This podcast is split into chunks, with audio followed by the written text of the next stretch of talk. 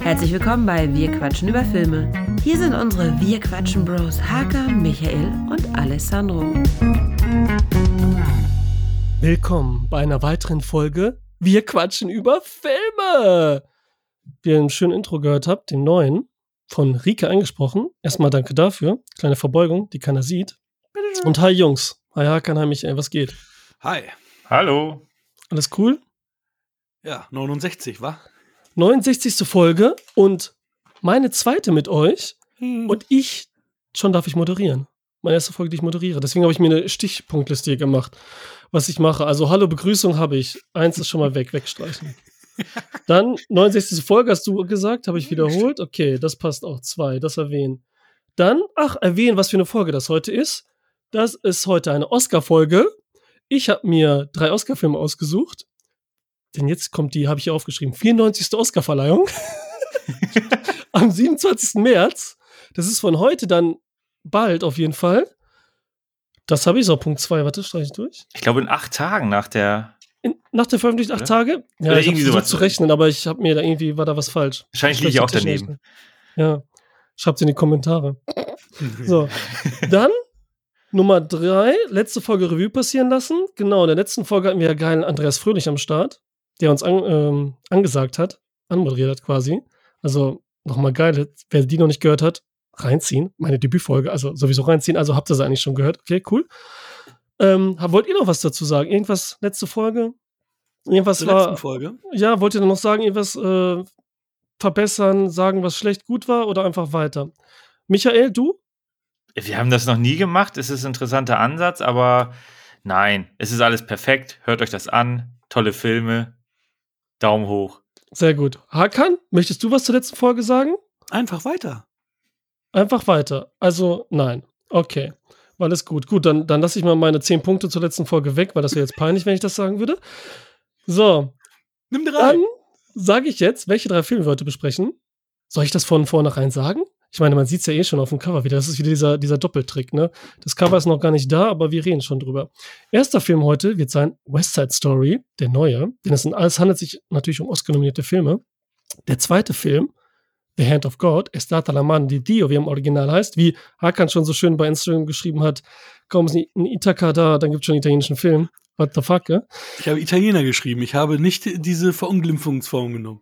Ja, nee, das ist ja, das ist ja eigentlich so, ähm, ja, es gibt ja zwei Versionen. Italo-Amerikaner und in äh, Deutschland und so weiter hat man ja italienischer Kamerad. Daher kommt das ja Ithaka. Also eigentlich ist es was Positives. Die deutschen Soldaten haben das zu den Italienern gesagt, Ithaka, italienischer Kamerad. Also schon so gar nicht wirklich negativ behaftet hier bei uns in Europa. In Italien ist das was anderes. Äh, in Italien, sag ich, in den USA. So.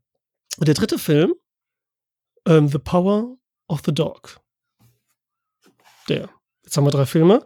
Den ersten wollen wir direkt anfangen, Jungs. Seid ihr bereit? Wie ein Flitzebogen. Okay, wie ein Flitzebogen. Michael sagt nichts, das heißt immer ja bei ihm. Auf jeden Scheiße. Ja? Habe ich Ja? schon gelernt. Ja, ich kenne euch doch schon. Erst eine Folge. Puh, alles cool. Ähm, Hakan fängt an mit dem ersten. Ne? Hast du eine schöne, hast du die Inhaltsangabe? Auf den Straßen der New Yorker Westside liefern sich in den 1950er Jahren zwei verfeindete Gangs einen erbitterten Bandenkrieg. Die einheimischen Jets wollen um jeden Preis ihr Revier gegen die zugewanderten puerto-ricanischen Sharks verteidigen. Die ohnehin angespannte Situation eskaliert, als sich der frühere Jets-Anführer Tony in die schöne Maria verliebt, die Schwester des Shark-Anführers Bernardo. Ihre verbotene Romanze führt zu weiterem Blutvergießen. Maria. Alter, äh, ich hab's- a girl named Maria. And suddenly the name. Okay, ist gut. Alter, äh, Hakan, also ich habe die ganze Zeit Ohrwürmer davon gehabt, ne? Besonders Ja, von diesem es- I Feel Tatsächlich, es gibt, es gibt so zwei, drei Songs, die wirklich komplett ins Ohr gehen und die auch ganz cool sind. Ich frage mich aber immer noch, ich muss hier echt in den Raum schmeißen, warum gibt es diesen Film? Es gibt einen Film aus Ende der 50er, glaube ich, den haben wir in der Schule damals gesehen. Also ich habe den in der, in der, weiß ich nicht, achten, siebten, achten, weiß ich nicht, irgendwann siebte, achte Klasse gesehen. Und ähm, die Songs sind gleich, äh, das spielt auch in der Zeit. Also ich habe mir extra noch ein paar YouTube-Vergleichsvideos angeguckt. Ähm, ja, es ist, es ist jetzt aufwendiger alles. Die Kulissen sind besser, es sind mehr Statisten, also es ist eine viel größere Produktion. Äh, der Film hat zehn Oscars gewonnen, dieser ist jetzt für sieben nominiert, aber ich frage mich, warum, warum es diesen Film gibt. Also ich Neun- 1962, 60er, danke. genau, aber 57 war das Original Musical, genau. Da ist das Ah, noch so. entstanden. Ja. Also weiß ich nicht. Wie seht ihr das eigentlich? Also so vor, vorweggenommen, braucht es diesen Film? Braucht man dieses Remake? Ich, äh, ich, ich fange mal an, ich nehme mal das, ich übernehme mal das Wort. Ich finde es grundsätzlich schwierig. Ich meine, du machst Musicals und ähm, Musical, man geht in ein Musical rein und erlebt es live, erlebt dort die echte Performance. Wieso muss ich überhaupt ein Musical verfilmen? Vielleicht um visuell ein bisschen was Beeindruckenderes zu machen. Ähm, also ich habe das Musical nicht gesehen, ich habe den Film von damals nicht gesehen, ich habe mir das jetzt hier angucken dürfen. Ähm, Hm. Ja, ich fand's jetzt, ich meine, Steven Spielberg mag ich grundsätzlich, aber ich hätte es jetzt erstmal so, um das schon mal vorwegzunehmen, ich hätte es nicht gebraucht. Also mich hat er jetzt nicht so vom, vom Hocker gerissen. Äh, und ich fand halt auch die grundsätzliche Geschichte, äh, klar, es ist halt eine sehr, sehr alte Geschichte. Man hat damals äh, den einfach mal, also für, für Ende der 50er, wo das Musical entstanden ist, ist es natürlich eine sehr, sehr spannende Geschichte und, und zu der Zeit auch äh, gut, dass man das mal bearbeitet hat.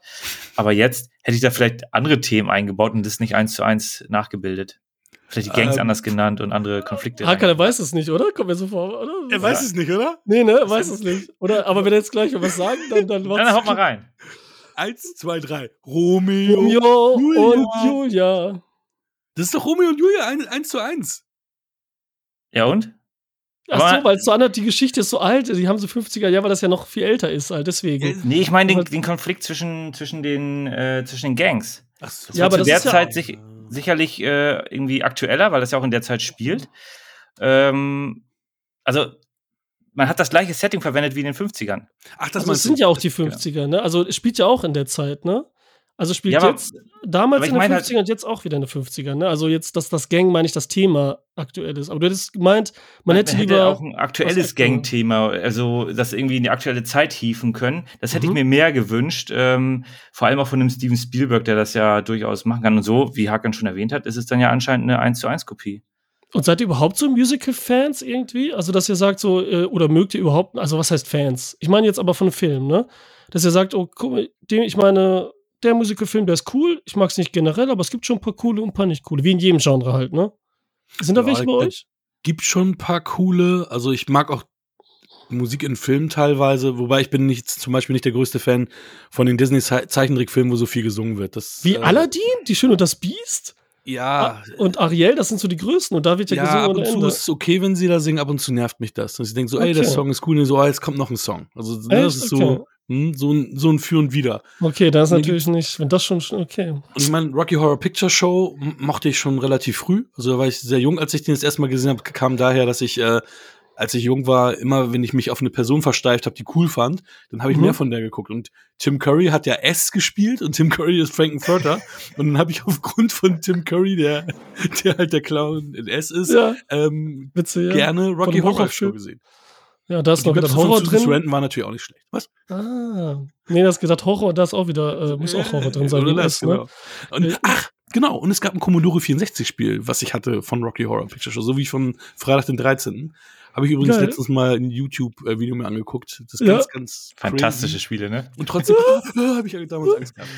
Naja. Ja, ich bin jetzt, ähm, ich gucke jetzt relativ selten Musicals, äh, huckt mich halt nicht. Ich fand jetzt ich, La La Land, was ich jetzt nicht zwingend als Musical ansehen würde, sondern eher was dazwischen, den fand ich gut. Ja, Also es wird als Musical, glaube ich, äh, gewertet, ja aber voll. Es werden sogar Filme gewertet, in denen einfach nur Musik spielt. Also es ist so schwer zu definieren, aber an der Musik spielt, die direkt so die Person ausdrückt und schon fast Mhm. mit der interagiert. Also wenn einer singt, ist sowieso schon Musical. Ich wollte gerade sagen, Ja, genau, La aber- La Land hat auch super viele Musikstücke. Also das ist Musical, weil die tanzen. ja, aber, aber ich hatte auch das Gefühl, dass La La Land sehr viele äh, normale Dialoge hatte. Also mir kam da ein gutes Gleichgewicht vor. Genau. Und deswegen äh, war da für mich jetzt nicht so, so ein Übergewicht und der hat mir gut gefallen. Äh, Mhm. Ansonsten bin ich da tatsächlich auch nicht so äh, aktiv. Also darf es auch nicht zu viel sein quasi, weil das ist auf jeden Fall dann schon Musical. Also bei West Side Story ist natürlich viel, aber wie bei jedem Genre, ne? Gibt es ein bisschen mehr Horror, ein bisschen mehr Action, ist trotzdem Actionfilm oder weniger. Mhm. Und ich bin ehrlich gesagt, ich habe das gar nicht so gesehen, aber jetzt mal bewusst finde ich eigentlich voll viele Musicalfilme richtig geil. Also den alten West Side Story, den ich nochmals gesehen habe, La La Land finde ich super. Mhm. Ich finde, Mama Mia habe ich zum Beispiel nicht gesehen. Das ist ja auch so ein Klassiker, den kenne ich gar nicht, ne? Ich Ja, finde die High School geht. Musical, High School okay. Musical Filme finde ich richtig geil. Nie gesehen, Gott sei Dank. Ja, die, die finde ich richtig geil. Sweeney Todd finde ich super. Und mag ich The Little so. Shop, The Little Shop of Horror Mag ich. finde ich geil von Frank Oz. Und äh, Fame von 1980 das Original. Mochte Wie auch das Remake ja. finde ich auch nicht schlecht. Und A Chorus Line mit Michael Douglas Mhm. von Attenborough finde ich auch mega. Und das ist das. Ist das der, was- der auf der Bühne, wo die der auf die Bühne. Ähm, Mhm. okay, den habe ich. Den fand ich ganz gut. Mhm. Äh, aber da bin ich auch, äh, der lief irgendwann im Fernsehen und ich bin dann so Mhm. nach 20 Mittendrin, Prozent ne? bin ich eingestiegen und dann bin ich halt hängen Ja. geblieben. Und ich habe den auch danach nie wieder gesehen. Aber war halt gut. Der Anfang verpasst und dann waren die schon mittendrin auf der Bühne. Ja, die sind auch von Anfang an auf der Bühne. Also, das ist auch so. Da sind wirklich die ganze Zeit so ein äh, Kammerspielmäßig. Mhm. Und Michael Douglas ist da super und es basiert auch auf einem Musical, original sogar. Und das ist halt, was für mich Musical ausmacht, ne? Dieses so, dass ich so positiv und nur darauf warte, dass die singen, weil auf eine andere Art und Weise die Charaktere und diese Gedanken und Gefühle so preisgegeben werden und so intensiver sind. Und auch so, als würde eine Figur aus dem Off sprechen. Nur dann direkt halt und so, ne? Und dann natürlich Tanz. Finde ich schon geil. Und äh, Hake hat uns am Anfang gefragt hier wegen, ähm, ob das überhaupt gebraucht hätte. Natürlich ist eine Frage bei jedem Remake. Sowieso eine generelle erstmal? Nein, eine generelle erstmal. Man muss ja auch fragen, ist auch richtig. Ja. Jetzt wieso hier? Und ich habe mich das natürlich auch gefragt. Ich habe West Side Story, das, den alten, wie du auch in der Schule gesehen. Ich war nochmal Mhm. zwischendurch und jetzt extra nochmal dafür geguckt. Auch nochmal den alten, Ach, cool. sowie den neuen. Und dass der Unterschied hier und das Extrem, wie ich finde, ist erstmal visuell mega stark. Spielberg, richtig stark. Was hier ähm, unser ähm, Janusz Kaminski, der Pol Pol polnische ähm, ähm, Kameramann, Mhm. der jetzt seit Schindlers Liste jeden Film mit Spielberg gemacht hat, ne, dem ist richtig drauf, die bewegt sich halt hier viel mehr. Bei der West Side Story, dem alten Film, der auch super ist, ist alles so eher, als hätte man die Bühne abgefilmt, als würde man Mhm. wirklich das Musical Mhm. gucken. Immer so totale, Mhm. nie so eine Klammer, ein Close-Up zwischendurch, aber mehr durch Schnitte auch. Die Kamera steht meistens. Und hier tanzt die Kamera mit. Wir tanzen mit. Wir sind auch voll nah an den Figuren oft. Und das Mhm. hat mich halt, die Farben sind halt richtig geil. Der alte hat Ja. auch viel Farbe, ne? Aber hier die Kostüme. Und da ist mich auch voll mit. Und da hat er so viel Lance-Flares drin, ne? So Mhm. viel. Also, was auch mit Spielberg einer der Begründer fast mit war, sogar, ne? Nach Conrad Hall hier oder ähm, Kameramann, der kaltblütig 67 gedreht hatte, der ist so als erster diese Lance-Flares, ne? Die man nie drin haben wollte, jetzt wollte man sie drin haben.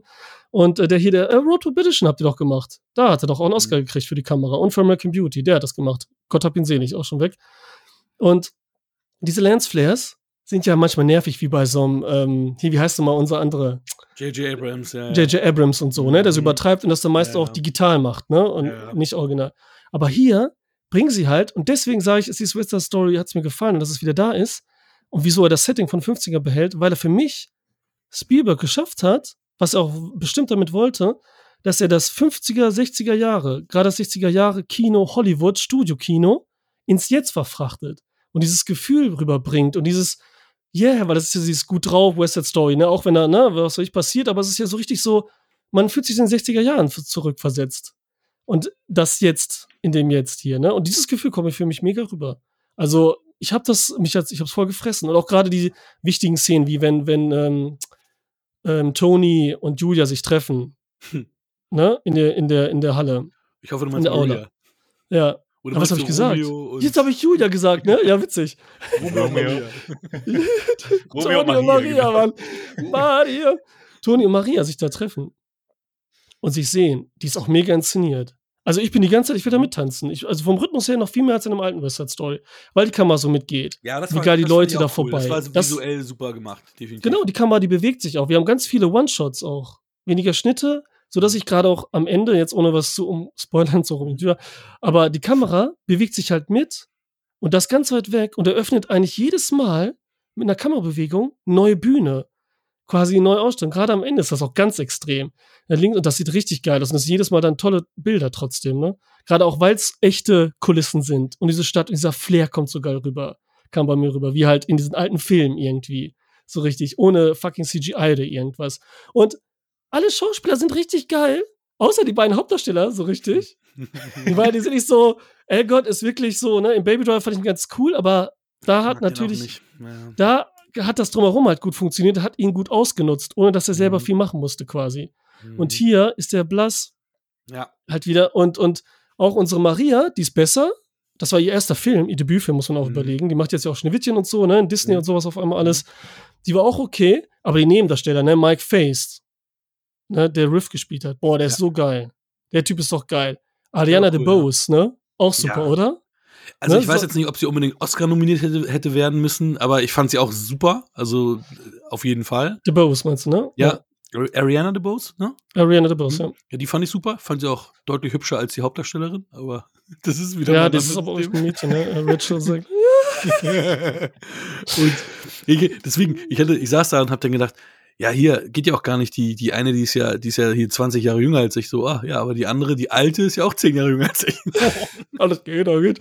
Aber ich, aber ich habe das Original jetzt ja nochmal gesehen, ne? Dieser Richard Bamer, der den damals gespielt hat, den, den Tony. Richard Bamer war das? Echt? Ja, ja. Der ist, äh, der hat bei Star Trek Deep Space Nine bei Johanna gespielt, Richard Bamer. Okay, ja, Star Trek bin ich überhaupt nicht. Okay, weil der Typ, ich weiß nicht, vielleicht kannst du ja bestätigen, der ist auch nicht besser als äh, Elgert, witzigerweise.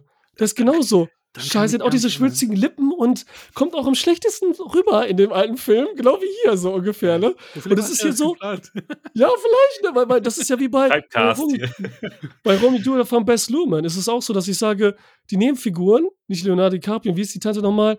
Ähm, Danes. ja, sind mir nicht so wichtig wie die Nebenfiguren, Mercutio und so weiter und alle. Weil die leiden quasi, weil die beiden da äh, nur Blödsinn machen, alle anderen sind viel cooler und leiden mit und so. Das kommt hier nochmal so richtig rüber. Also ich mochte irgendwie, ich weiß nicht. Witzig. Ach, ähm, Richard Beimer, ja, Star Trek Deep Space Nine, richtig. Und der war auch ähm, Benjamin Horn in Twin Peaks. Ja, guck, das ist ja die Serie, deswegen habe ich die auch gekriegt, weil der mitgekriegt hat, dass ich die noch nicht gesehen habe. Die muss ich noch sehen. Du Ne? hast ihn noch nicht gesehen? Nee, habe ich noch nicht. Krass. Lohnt sich Ja. nicht. Freue ich mich drauf. ey. Hast du nicht gesehen? Hast du gut gemacht.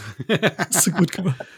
Ja, aber genau. Ähm, was ich tatsächlich noch positiv anmerken möchte, ist, dass äh, wir natürlich diesmal nicht das Brownfacing haben wie damals, wo du Natalie Ja, Wood in der Hauptrolle hast zum Beispiel, sondern du hast jetzt ja wirklich ähm, echte äh, puerto-ricanische Darsteller und eben nicht äh, ja Weiße, die braun angemalt sind, was du da auch relativ äh, bei einigen auch echt gesehen hast. Ne? Also das also nach, also ich weiß nicht, Alessandro, du hast es ja gerade frisch nochmal gesehen. Ich, Ja, teilweise sieht man das halt. Ne? Aber okay, volle Kanne. Das Und die macht aber so einen Akzent, ne? ja, Die macht so einen Akzent und ist, ist Ukrainerin witzigerweise auch noch, ne? Nicht mal Amerikanerin wirklich und so. ist ganz crazy, so die die spielt, ey. Aber so war das ja damals in den Western ja auch. Da hast du, hast du ähm, Weiße gehabt, die halt Indianer gespielt haben, die waren auch einfach dunkel angemalt und haben dann irgendwie, ne? Und Ah, so war es halt damals. Und das finde ich, das finde ich positiv, dass er gesagt hat, okay, ich nehme jetzt die damalige, also ich mache ein Remake wirklich auch aus der Zeit und hol's nicht ins, ins äh, 21. Jahrhundert. Aber ähm, ja, ich, also wie gesagt, ich verstehe zum Beispiel auch nicht, warum dieser Film sieben Oscar-Nominierungen hat. Und bester Film, beste Regie. Ich meine, das, was du jetzt, so wie du geschwärmt hast, ähm, scheinst du das ja alles äh, entsprechend zu bestätigen. Ähm, Aber ich meine, bester Film wird doch, werden doch alle Filme nominiert, die es jetzt äh, letztes Jahr rausgekommen sind. Also früher gab es halt fünf, die nominiert waren, jetzt sind ja schon zehn gefühlt oder sowas. Ja, okay, ich meine, wir haben auch Black Panther mal als äh, beste Nominierung gehabt. Das ist Ja. auch kein Film, der in die beste äh, Filmkategorie für mich gehört. für mich der schlechteste Marvel-Film. Just sad, just sad, just sad. Also ich fand ihn nicht schlecht. Also ich, ich fand ihn echt fand nicht sehr schlecht. Ja, Aber, die Torfilme waren noch schlechter. aber oh, ja, der, der erste, ich. den zweiten mag ich. Den zweiten Tor mag ich Ich total. mag alle drei. Und, nee, aber, aber Dann machen wir die Marvel-Folge. Nochmal. Habt ja, wir schon haben die nur durchgerusht. Wir, wir haben die ja wirklich so. nur durchgerusht. Also Ach es so, war ja okay, wirklich so okay. alles so. Ach, kommen ja noch genug Filme, ne? Also, Ja. Nee, Aber also, äh, ich weiß nicht, ich finde ihn mittelmäßig. Also, Mhm. ja, also äh, für mich hätte es den nicht gebraucht. Und wie gesagt, die ganzen Oscar-Nominierungen kann ich nicht verstehen. Also, der hätte ich lieber Tick Tick Boom geguckt. So, weiter. Es, mhm. es gibt halt keine Konkurrenz, aber ich, ich finde es ganz spannend, so wie äh, Alessandro hier das äh, um, umschrieben hat, äh, kann ich es auch nachvollziehen, dass es dann tatsächlich dieses 1 zu 1 Remake gab, weil dann doch, äh, ich meine, eine gute Geschichte kann man immer wieder verfilmen. Äh, meistens interpretiert man dann gewisse an Dinge dann anders und das hat er dann ja hier äh, vor allem mit der Kamera ähm, und mit den Setting, also das Setting ist ja das gleiche, aber mit, dem, mit der Kameraarbeit, äh, mit den Kostümen, mit der Choreografie anscheinend auch ein bisschen verändert so dass man dann tatsächlich Alleinstellungsmerkmale hat im Gegensatz zum äh, Film aus den 60ern, den ich halt nicht gesehen habe. Von daher, äh, ja, ich meine, ihr habt dann den direkten Vergleich. Ähm, ich nicht. Aber für mich hätte es den Film jetzt auch nicht zwingend äh, benötigt. Ne? Ich war jetzt auch äh, okay unterhalten. Ähm, ich fand halt auch, wie gesagt, die, die Tanzchoreografie fand ich super. Aber ich, ich sehe das halt auch so. Ansel Elgott fand ich bei Baby Driver auch sehr, sehr gut. Ähm, aber da hat er halt auch recht spartanisch äh, gesprochen ja. sozusagen. Also halt wenig, wenig äh, Text gehabt. Er wirkte halt durch seine Präsenz und das hat halt hier nicht ganz gereicht. Ähm, aber ja. Ja, bei, bei, bei Edgar Wright hatte da bei Baby Driver wirklich die Fäden in der Hand, wie so eine Puppe ihn tanzen lassen. Mhm. Also er hat ihn voll unter Kontrolle quasi gehabt und alles so durchchoreografiert. Deswegen ist das eine andere Sache auf jeden Fall. Und hier ist er alleine. Aber ich kann euch voll verstehen, ja. Auch, auch davon, weil er sagt, spannende Geschichte, ist es nochmal Geschichte, die jeder schon kennt die so einfach eigentlich in der Struktur ist und so, ne? Da passiert nicht so viel, ne? Aber deswegen sind die Nebencharaktere halt so interessanter gewesen, ja. Aber war interessant, dass da einer den äh, gar nicht, also den gar nicht kanntest, Michael. Ist immer cool, dann so eins zu haben vorher. Ja. Sie, dann habt ihr noch was zu sagen, Jungs. Ja. Ja. Ich fand ganz cool, dass John Williams mitgemacht hat. Der war ja als ähm, Consultant beim Film dabei. Der hat auch in der 61er Version äh, als äh, Pianist mitgewirkt. Ja, genau, ja. ganz genau. Alessandro hat es schon gemacht für, okay. für euch, die uns nicht mit Bild sehen. Was? Ihr seht uns nicht mit Bild? Keiner kann uns mit Bild sehen, nur wir uns. What? Wir, haben's, wir, wir sind noch nicht. Hat noch keiner verdient, unsere hübschen Gesichter ja. zu sehen hier. Das ist hier ein Podcast. Guck mal, Mimi ja. kriegt schon eine Schweißperle. Wie jetzt auch noch Video. Wollt ihr mich verarschen oder was? So ein Handtuch. Aber da habe ich auch so ein kleines True-Effekt. Ähm, die Rita Moreno, die die ältere Dame gespielt hat, die hat bei dem Original West Side Story die Maria gespielt, wenn ich das richtig in Erinnerung habe. Nee, die Oder? Freundin. Auch die, die Oscar nominiert ist, die Nebendarstellerin. Hm. Ach so, ja, sieh mal ja. an. Habe ich sie ja falsch bessere. abgelesen. Ja, ist ja nicht schlimm. Aber ja, ist recht, genau. Die ist auch gut, dass du mal ne? erwähnt hast. Anita. Das, ja. Genau, okay, Anita, Anita, genau. ja. Die hat nämlich eine Rolle, die so vorher gar nicht da war und äh, die hätte sonst auch nicht mitgemacht, wenn das nicht so eine coole Rolle gewesen wäre, ne? Wie war das so? Mhm. Und äh, gut, dass Michi das erwähnt, weil es, wir haben noch, noch zwei andere ähm, Mitglieder aus den Gangs aus dem Originalfilm, die hier auch Cameo-Rollen haben. Natürlich sehr alte Menschen jetzt sind. Ähm, und der eine ist auch verstorben bei äh, kurz vor der Premiere, glaube ich. Mhm. Ähm, wir haben ja jetzt hier auch wirklich, ich meine, 60 Jahre zwischen den beiden Filmen. Also dass da überhaupt noch drei ähm, lebende Castmitglieder ähm, ausgebuddelt werden konnten, war natürlich auch nicht schlecht. Ja, auf jeden Fall. Ja, ist immer eine schöne Sache, ne? Irgendwie. Gibt dir noch mal was. Sie. Cool. Allora. Punkt oder was? Bene. Ich, mir, ich, muss, ich muss noch aufschreiben, ey. Ja, nominiert ist er nochmal für alle. Was er nominiert ist, kann ich ja nochmal gucken. Ach, scheiß drauf. Sound, bester Film, beste Regie, Kostüm natürlich, Nebendarstellerin. Kamera. Ähm, Szenenbild. Szenenbild. Okay. Wahnsinn. Ich habe mir schon meinen Notizen schon zugemacht zu dem Film. Dafür gibt es das Internet. ja, dann müsst ihr aber trotzdem wieder, ich hätte ja auch das, die Datei wieder aufmachen können. Ich finde es witzig, weil äh, du sagtest ja auch, dass die Maria ein bisschen blass war. Ich meine, diese Rachel Zegler, Zegler? Weil, weil die nicht braun genug für eine Südamerikanerin oder was? nee, die, ist ja, die ist ja so wie ich ein Mischling, deswegen ist sie auch heller. Ja, okay. Ähm, nee, ähm, die hat ja die Maria schon zigfach auf, auf der Bühne gespielt. Die hat ja mhm. wirklich äh, in den Bühnenversionen die Maria gespielt. Und deswegen hat es mich gewundert, dass sie so teilweise ein bisschen blass geblieben ist, weil sie ja diese Rolle eigentlich schon perfektioniert haben müsste, weil sie sie ja auf der Bühne andauernd performt mhm. hat. Wahrscheinlich ja. ist ein bisschen was anderes. Ja, genau, ich, weil ich finde, sie. Also dann würde ich die, den, die Regie-Oscar aber äh, Nominierung wieder zurücknehmen, weil dann muss es am Regisseur liegen. Stimmt. Ja, ich glaube, es liegt einfach an der Figur auch die halt nicht so interessant ist. Wie gesagt, die beiden Hauptdarsteller sind, die, also die Romeo und Julia sind die uninteressantesten Figuren quasi in dem Stück. Und sie ist auf jeden Fall besser als Elgert, aber auch nicht so dolle. Und Film ist noch was anderes als Bühne halt. Das ist einfach so mhm. die Präsenz, wie sie da wirkt. Aber das kriegt die auch noch hin. Schneewittchen wird die bestimmt ein bisschen besser. Das kann sein, tatsächlich. Ne? C. Cool. Ja, ich habe, ich muss ja, ich habe wieder vergessen, mir Punkte aufzuschreiben oder zu überlegen. Ich ähm, fang du mal an, Michael. ich Es ist super schwierig, hier Punkte zu vergeben. Ja, wie gesagt, ich fand es okay. Mich hatte, also es ist auch nur meine subjektive Meinung. Ich gucke mir den Film an und dann äh, muss ich überlegen, hat er mir gefallen? Wie viel hat er mir gefallen? In dem Fall hat er mir äh, sechs Punkte Spaß gemacht. Okay, okay. Und Hakan, was geht bei dir so? Da kann ich mit Michi den äh, Boden aufwischen. Das Hundebellen machen. Das ist aber das Lecken. Ja, egal. Lecken. Ich, also ich, ich, ich gehe mit dir einheitlich auch äh, auf die sechs Punkte. Also ich war äh, hin und her gerissen, weil es gab so ein paar Momente, wo ich gesagt habe, und äh, ein paar Musikstücke haben mich auch so mitgerissen, dass ich gedacht, okay, gehe ich noch ein bisschen höher. Und ähm, Filme reifen mir auch so ein bisschen nach. Ähm, und der hat aber in die andere Richtung nachgereift. Dass ich gedacht, okay, Ähm, ich bin bei sechs Punkten. Wie gesagt, es ist ein schönes Musical, die Geschichte ist bekannt, paar Lieder sind richtig toll, Tanzchoreografien sind toll, ähm, aber für mich zu dünn, um eine höhere Wertung zu bekommen. Okay, okay. Jetzt sag ich, ich gebe 7,5. Punkt. Dann kommen wir zum nächsten Film. Zum italienischen Oscar-nominierten besten Fremdsprachen, obwohl jetzt heißt es ja internationalen Film. Stimmt. Weil jetzt geht es ja auch in den Regulierungen so, in, dass man halt äh, aus dem Ausland kommt, anders produziert, aber trotzdem könnte auf Englisch gesprochen sein. Mhm. Das gab, gab, war ja mal problemlos. Mhm. Und deswegen ein italienischer Film von Paulo Sorrentino.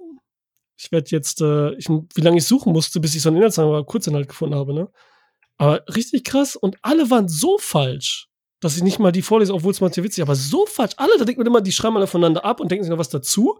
Und wenn es der erste falsch macht, dann werden die anderen ja falscher. Ich dachte, jemand trifft einer mal oder so. nee, so ganz komische Sachen. Und hier ist ja nicht viel so, wo du falsch machen könntest was. Und was, Alter, jetzt habe ich hier ein Zwei-Sätze-Ding, zwei Zeilen gefunden, weil dann können die viel falsch machen, nur zwei Zeilen. Also, ähm, die Hand Gottes heißt ja auf Deutsch. Stata la mano di Dio. Geschichte eines Jungen namens Fabietto Schisa im turbulenten Neapel der 19 der 80er Jahre, die Hand Gottes, handelt von überraschenden Freuden, wie etwa der Ankunft der Fußballlegende Diego Maradona und einer ebenso unerwarteten Tragödie. Beides ist mit dem Schicksal verbunden, das genau wie Fabiettos Zukunft seinen Lauf nimmt. Ja. Jetzt erstmal gleich die Frage an Hakan: Weißt du, wer Diego Armando Maradona ist? ja, den kenne sogar ich. Den, Sehr schön. Die, die Hand Sehr gut, Aber gute, gute Überleitung. Ich habe erst nach äh, einer Viertelstunde im Film begriffen, ah, deswegen heißt der Film Die Hand Gottes, Maradona. Obwohl es am Anfang das Zitat gibt, da wird vorher schon irgendwas über Maradona gesagt. Und Ja. erst beim dritten hin so, ach, deswegen die Hand Gottes. Ja, bist ganz schön langsam heute, aber egal. Weißt du denn, was die Hand Gottes, also was das für eine Szene war, die da. Äh, Ja, er hatte sein, das Tor äh, mit, mit der Hand so gemacht, ne? Und äh, es wurde aber nicht bemerkt. Also, und deswegen die Hand Gottes dann, ne? Weil die im Nachgang gemerkt haben. das Ja, er ist hat dann, genau, er hatte das Tor mit, also er ist mit dem Kopf hingegangen, hat aber das Tor mit der Hand gemacht Mhm. und hat dann, äh, Schiedsrichter hat es nicht bemerkt, damals gab es noch keinen Video Assistant Referee und ich glaube in den Interviews Nachgang meinte er, das war die Hand Gottes. Und das ist dann halt so, so, er war so, legendär. so ein bisschen verrückt. Der, der gute Maradona. Ja, das war schon gut. Ja. Passt aber auch zu äh, Napoli und dem Süden und den äh, Glaubhaften und auch nicht nur an Religion, sondern auch so ein bisschen an so Glück und Karma und sowas alles. Weiße Karten legen, das ist so im Süden so ein bisschen stärker und gerade in Napoli wird das so nachgesagt. Deswegen sind da ganz viele Sachen, die so mit reinspielen. Ähm, aber der hat, Film heißt natürlich aus einem anderen Grund noch die Hand Gottes. Also doppelter Hinsicht, ne? Die, ich weiß nicht, wie, wie weit wir da was sagen wollen. Also, das ist ja bekannt, ne? Alles, du was bist hier. der Moderator. Du äh, bestimmst, wie weit Ähm, wir in die Tiefe gehen wollen. Weil das ja der, der Wendepunkt ist. Der des Films auch, ne? Aber Wobei, das ich, sollten wollt, wir eigentlich schon besprechen, weil das ist ja, Ja, ne? schon wichtig, ne? ich finde auch, das ist auch in der Mitte des Films und ja, das könnte man als, äh, aber es ist halt so ein Wendepunkt und da, was heißt, die Geschichte kommt in Gang. Eigentlich gibt es keine richtige Geschichte, ne? Die ist Hm. Figuren Ja. getrieben einfach. Mhm. Und äh, was ich noch sagen wollte, war aber, also Paulo Sorrentino hatte gewonnen, La Grande Bellezza, den Oscars, jetzt zum zweiten Mal nominiert. Und damit ist ja, wenn jetzt Italien wieder gewinnen sollte, die führen ja eh schon, ne, mit den meisten Oscars für fremdsprachigen Film aus, aus Amerika. What? Elf Stück los? nämlich, elf Stück gewonnen. Danach kommt Frankreich mit neun. Uh. Ja. Und wenn man natürlich die Special Oscars, weil seit 1957 gibt es erst die ausländischen Oscars, fremdsprachig. Davor nannte man die einfach Spezial-Oscar. Die wurde dann nicht nur für den internationalen Film auch mal so irgendwie vergeben, aber da, dann wären es 14 italienische Oscars. Spezial-Oscars für spezielle Personen. Also spezielle Personen, die nicht speziell. Ja, Du bekommst einen Oscar, weil du so speziell bist. Special, special, ja. Ja, und äh, davon hat aber alleine Fellini vier Oscars bekommen. Oha. Und Vittorio De Sica äh, vier auch, ja. Also richtig, ist schon, ist schon krass und so. Ne? Dann Und natürlich Cinema Argento? Paradiso. Hä? Und Dario Argento, hat er, hat er, hat er nichts gekriegt? Ja, genau. Mario? Mindestens acht. Ja, die nicht, das ist äh, oder die, Mario Luigi? Frau. Mario Luigi, ja, Alter, fickt euch. Find das hier schon alle, Alter. Gibt's ja schon in, ich hab nicht ja gesagt, aber das kommen die ganzen Klischees. Äh, hast du da Pasta hinter den Ohren? Sagt doch gleich alles Hallo. Ja, aber bei Till Schweiger hat auch drei Oscar, ne? Deutschland hat drei Oscars. Insgesamt drei, das stimmt. Aber nicht der Schweiger, zu. Echt so wenig? Ja, nur drei, ja. Nirgendwo in Afrika, hier von unserer Tante. Dann äh, Blechtrommel Das Leben der anderen. und das Leben der anderen Mhm. von äh, Florian, ja. Die drei, leider Mhm. nur. See. Ja, Leute, sagt mal an. Ja, crazy. Ich habe euch gezwungen. Also, ich, eins sage ich noch, ich habe den natürlich auch genommen, nicht nur wegen Italienisch, weil ich dachte, Paulo Sorrentino, habt ihr vielleicht noch nichts von gesehen? nee, Ist ein stimmt. bisschen was anderes, spezieller auch, auch wenn dieser Film jetzt so ein bisschen abweicht von dem, was er sonst macht. Und sonst hättet ihr den vielleicht nicht geguckt. Ich kannte deswegen- den vom Namen. Also ich habe den Namen Paul, Paolo Sorrentino schon mal gehört. Habe ich jetzt richtig gesagt? Paolo Sorrentino, ja. Ähm, schon mal gehört, aber ich habe tatsächlich noch nie einen Film von ihm gesehen. Ähm, fängt, fängt natürlich absolut weird und crazy an. Du hast äh, eine große, verrückte Familie äh, mit ganz vielen verschiedenen Charakteren, beziehungsweise am Anfang kommt ja erstmal Patricia und du denkst so, wow. Ich wusste, dass Hacker sich freut darüber. Natürlich habe ich mich gefreut, du kennst mich doch, ja, sicher. Und ich so, oh, wow. Und, ähm, und, und dann äh, fängt das ja echt mit einer weirden Szene an, wo sie da den, den, den kleinen Papst da küssen soll. Und, Kleinen äh, Papst, ja, genau. den, Ty- äh, äh, Mönch, nicht Mönch, den kleinen Mönch, den kleinen Papst, den kleinen Den Mönch. Nano-Mönchen, ja, genau. Und der andere Typ ihr voll an den Arsch geht und so, ich denk so, äh, okay, was für ein Film bin ich jetzt hier? Was, was, äh, was ist Bin das? dabei. ich bin dabei. Ja, und dann, ähm, dann haben wir natürlich die Krimi, lernen wir die ganze Familie kennen, merken, dass das alles crazy, weirde ähm, Charaktere sind. Du hast es eben schon gesagt, es gibt keine richtige Handlung, sondern die Story ist charakter-driven. Und wir haben dann natürlich dann eher so eine fröhliche, lustige Coming-of-Age-Situation, die sich, wie du schon sagst, in der Mitte des Filmes dann halt wandelt. Und das war natürlich sehr, ähm, sehr interessant, dass der Film dann so eine, so eine andere Wendung nochmal nimmt und so quasi so ist wie das Leben selbst. Das Leben hat seine Höhen und seine Tiefen. Und äh, es ist kein stringentes gut, schlecht oder irgendwas sein, sondern auch da haben wir unsere Wellengänge, unsere, unser Gutes und Schlechtes. Und das zeigt dieser Film auch besonders gut, dass es eben nicht nur alles in eine Linie verläuft. Und ja. Ähm, hab auch erst, ich habe ähm, im Nachgang noch mal, ähm, es gibt bei Netflix auch ähm, eine kleine Doku äh, zu dem, wo Paulo Sorrentino äh, ähm, in, in Neapel ist und so ein bisschen die Drehorte zeigt, ein bisschen was erzählt. Und da habe ich erst erfahren, auch dass das ja wirklich autobiografisch ist, was da passiert ist. Und habe gedacht, Also, uh, okay, das wusstest du also nach dem Film erst. nee, ja, nach genau, das wusste ich erst danach. Genau, Mhm, das ja. wusste ich Wenn nicht jetzt noch, davor. wenn du noch mal gucken würdest, wäre natürlich ein anderes Gefühl bei entstehen nochmal, Ja, ne, oder? Ja, genau, richtig, genau. Ähm, ja, ähm, aber ich würde noch nicht dazu kommen, wie, wie ich es fand, sondern würde jetzt noch mal Mike das Mike überlassen. Mikey Mike. Ja, schwierig. Also ich habe das ähm, während des Schauens äh, recht schnell nachgelesen, dass es autobiografisch ist. Äh, also ich kam schwer in den Film rein.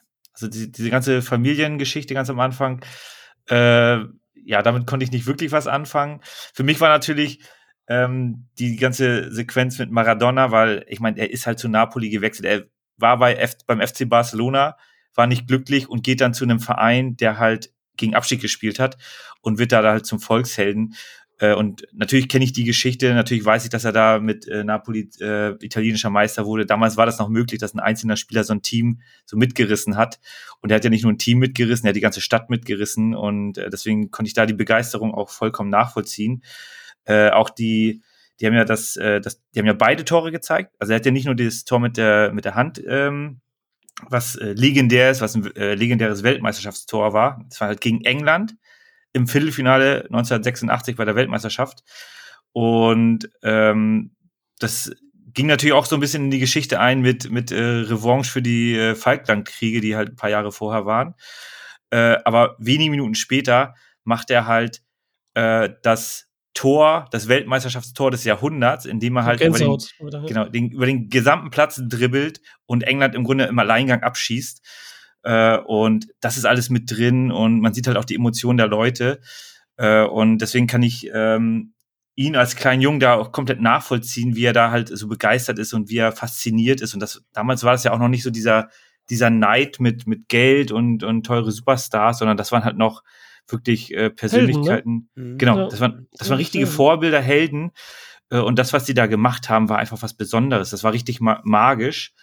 Äh, Das haben sie ganz gut eingefangen, weil sie hatten ja auch so ein paar Szenen, ähm, wo sie ihm beim Training zugeschaut haben, also irgendeiner Person, glaube ich, äh, wie er dann da einen Freischuss nach dem anderen äh, ins, ins äh, Eck gezimmert hat. Und ähm, das aber, dass im Grunde dieser kleine Part halt dann so eine große Auswirkung auf dieses Leben hat, das war halt schon ganz nett eingebettet. Aber am Ende ist es halt einfach äh, das, das Leben an sich.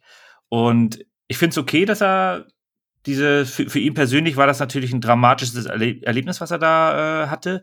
Und dass er das filmisch dann ähm, ja nochmal aufarbeitet, finde ich äh, vollkommen in Ordnung. Es ist aber nicht so, dass jede Geschichte für mich erzählenswert ist oder die mich dann halt so interessiert oder halt auch nicht in dieser Form. Ich meine, äh, es gibt ja viele in Anführungsstrichen historische Filme, wo dann einfach die Geschichte ziemlich abgewandelt ist, damit sie spannend gemacht wird, weil sie in Wirklichkeit auch nicht so spannend war. Das Leben an sich ist halt jetzt, äh, wenn man es eins zu eins nacherzählt, nicht so ein Spektakel, wie wir es jedes Mal im Kino erleben. Und deswegen ist es halt ein bisschen, bisschen was anderes und äh, auch ein bisschen schwieriger reinzukommen. Man hat halt nicht sofort diese Bombasteffekte. Ja, deswegen habt ihr gemerkt, ne? Also ich habe trotz des Films, der jetzt vielleicht ein bisschen schwierig ist, habe ich für jeden was gesucht. Frau mit dicken Titten, die man nackt sieht und geil aussieht, für Hakan. Und aber Fußball. Für Michael. Nicht. Ja, aber die, ich weiß auch nicht, aber jetzt schon, jetzt kennst du sie, jetzt kennst du sie. Und ich finde, ab der, das hört sich jetzt so an, als wäre sie, aber sie hat das richtig gut gespielt und auch ja, ganz viele Facetten Fall. gebracht und ihr ja, Blick und ihre Ausstrahlung. Also, ja. das, was man Anfang so erst denkt, das ist so die billige Note von nebenan so ungefähr oder so, ne? Genau das Gegenteil ist halt der Fall. Und das ist auch diese Überraschung mit, mit drin. Ja. Und was Paulo Sorrentino macht, ist ja immer mega stilisieren. Übertrieben, was auch gerade so am Anfang so stark ist. Ne? Mit diesem Lüster, wo dieser kleine Mönch kommt, was du erzählt hast, und diese ganzen Sachen und so traumartig und auf einmal, wie als Ma Glauben Maradona zu sehen, vielleicht war es auch, also jetzt in, der, in dem Bild, wo alle so stehen und die Kamera wendet sich so und dann sehen, glauben die dann Maradona zu sehen. Und diese Momente, die sind richtig geil mhm. vom Feeling her, wie die aufbauen sind, für mich jedenfalls. Und er macht das hier natürlich ja, er erzählt sein Leben und er hat ja auch schon zehn, elf Filme gedreht. Die Serie Young Pope mit Jude Law auch, ne? Zweite mhm. Staffel mit, mit John Malkovich und tausend Sachen gemacht. Und hat ja schon jetzt nicht, und jetzt hat er gesagt, jetzt mache ich was. Jetzt bringe ich, bring ich was Persönliches und ändere auch meinen Stil dadurch, die Geschichte. Weil sonst schafft er nur so plakative Figuren, stilisierte Figuren, übertrieben, die hier auch vorhanden sind. So wie zum Beispiel die Familie, die Verwandtschaft. Die sind alle so stilisiert, die sind so übertrieben der Typ, der hier nur äh, mit seinem Elektrogerät spricht und so, ne? Kehlkopfkrebs hat und so. Mhm. Dann, dann die Oma, die immer nur flucht, die so Tourette-mäßig und so und da ihre äh, Buffalo die Mozzarella da am äh, Frissen ist und so. Dann, ähm, was haben sie noch für Kumpel? Dann eben die Frau hier auch natürlich, Luisa Ranieri. Und das sind halt so, wie es halt ist, wenn du zurückdenkst, so als Kind, so die Sachen, die die Leute ausmachen, die Eigenschaften, so ein bisschen mhm. mehr, so ein bisschen übertrieben. Mhm. Und das ist halt so lustig und schön. Und bei mir kommt halt auch so schön die Atmosphäre halt mit. So dieses Familiensein und alle mögen sie irgendwie. So, ich weiß nicht, das, das, kommt bei mir voll mit, ne? Also mal abgesehen von einer schönen Italien, wie es da aussieht, ne? Was sie da mhm, gefilmt ja, haben, wie Fall. heftig. Und Tony Servillo, jetzt schon sein achter Film, ist das, glaube ich, mit ihm zusammen, mit dem er gespielt hat, der La Grande Bellezza auch drin war halt, in dem Film einen Oscar gewonnen hat. Und jetzt den Vater von dem Regisseur spielt quasi. Mhm. Wie crazy das auch ist, so ein bisschen mhm. und so. Ne? Er ist schon so sein Freund, er ist auch irgendwie 12, 13 Jahre älter und so, okay. Da schwer jetzt der Vater könnte er sein, ne? Aber äh, das ist auch so so ein Ding. Und mich hat das halt voll mitgerichtet. was du gesagt hast, Hake, mit diesen Kontrasten so ein bisschen, ne?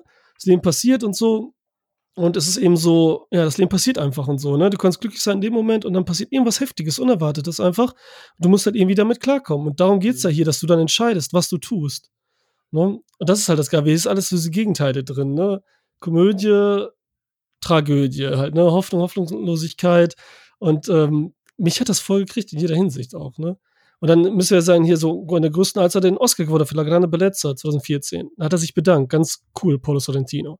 Stand da oben. Hat dann äh, Fellini natürlich gedankt. Talking Heads hat er gedankt. Ja. Er trägt ja auch so geil den, den, den, Walkman die ganze Zeit, ne? Mhm. Dann hat er äh, Martin Scorsese gedankt. Diego Armando Maradona hat er gedankt.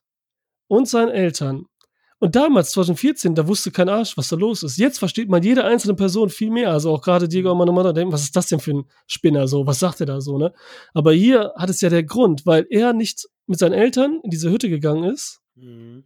sondern wegen Maradona ist er wie ein Spiel gucken. Also war es die Hand Gottes, die ihn hat nicht dieses Ende mitleben lassen, weil er mhm. wird dann wahrscheinlich auch, ne? Sonst wäre er nicht auf dieser Bühne gestanden, ja. ja. Genau, deswegen. Und das hat ihn halt ähm, ja, erzählt mal ein bisschen, Leute. Das ist halt so ein intimer Film irgendwie, der auch irgendwie gar nicht so viel erzählen will, sondern nur so Momente, ne? Und das war, habe ich, was ich gefunden habe in Inhaltsangaben, war immer so, oh, es zeigt so, wie er Filmemacher werden will. Und das findet eigentlich Was? gar nicht statt. Ne? Das findet gar nicht statt. Oh, dann entscheidet er sich, ja, es passiert was Heftiges in seinem Leben und dann entscheidet er sich, Filmemacher zu werden. Und dabei sehen wir ihn zu. Und das ist ja gar nicht da. Nee, er sagt er, ja selber. Er erwähnt es ja und hat dann natürlich ja. den Kontakt zu dem Regisseur, diesem crazy Typen da.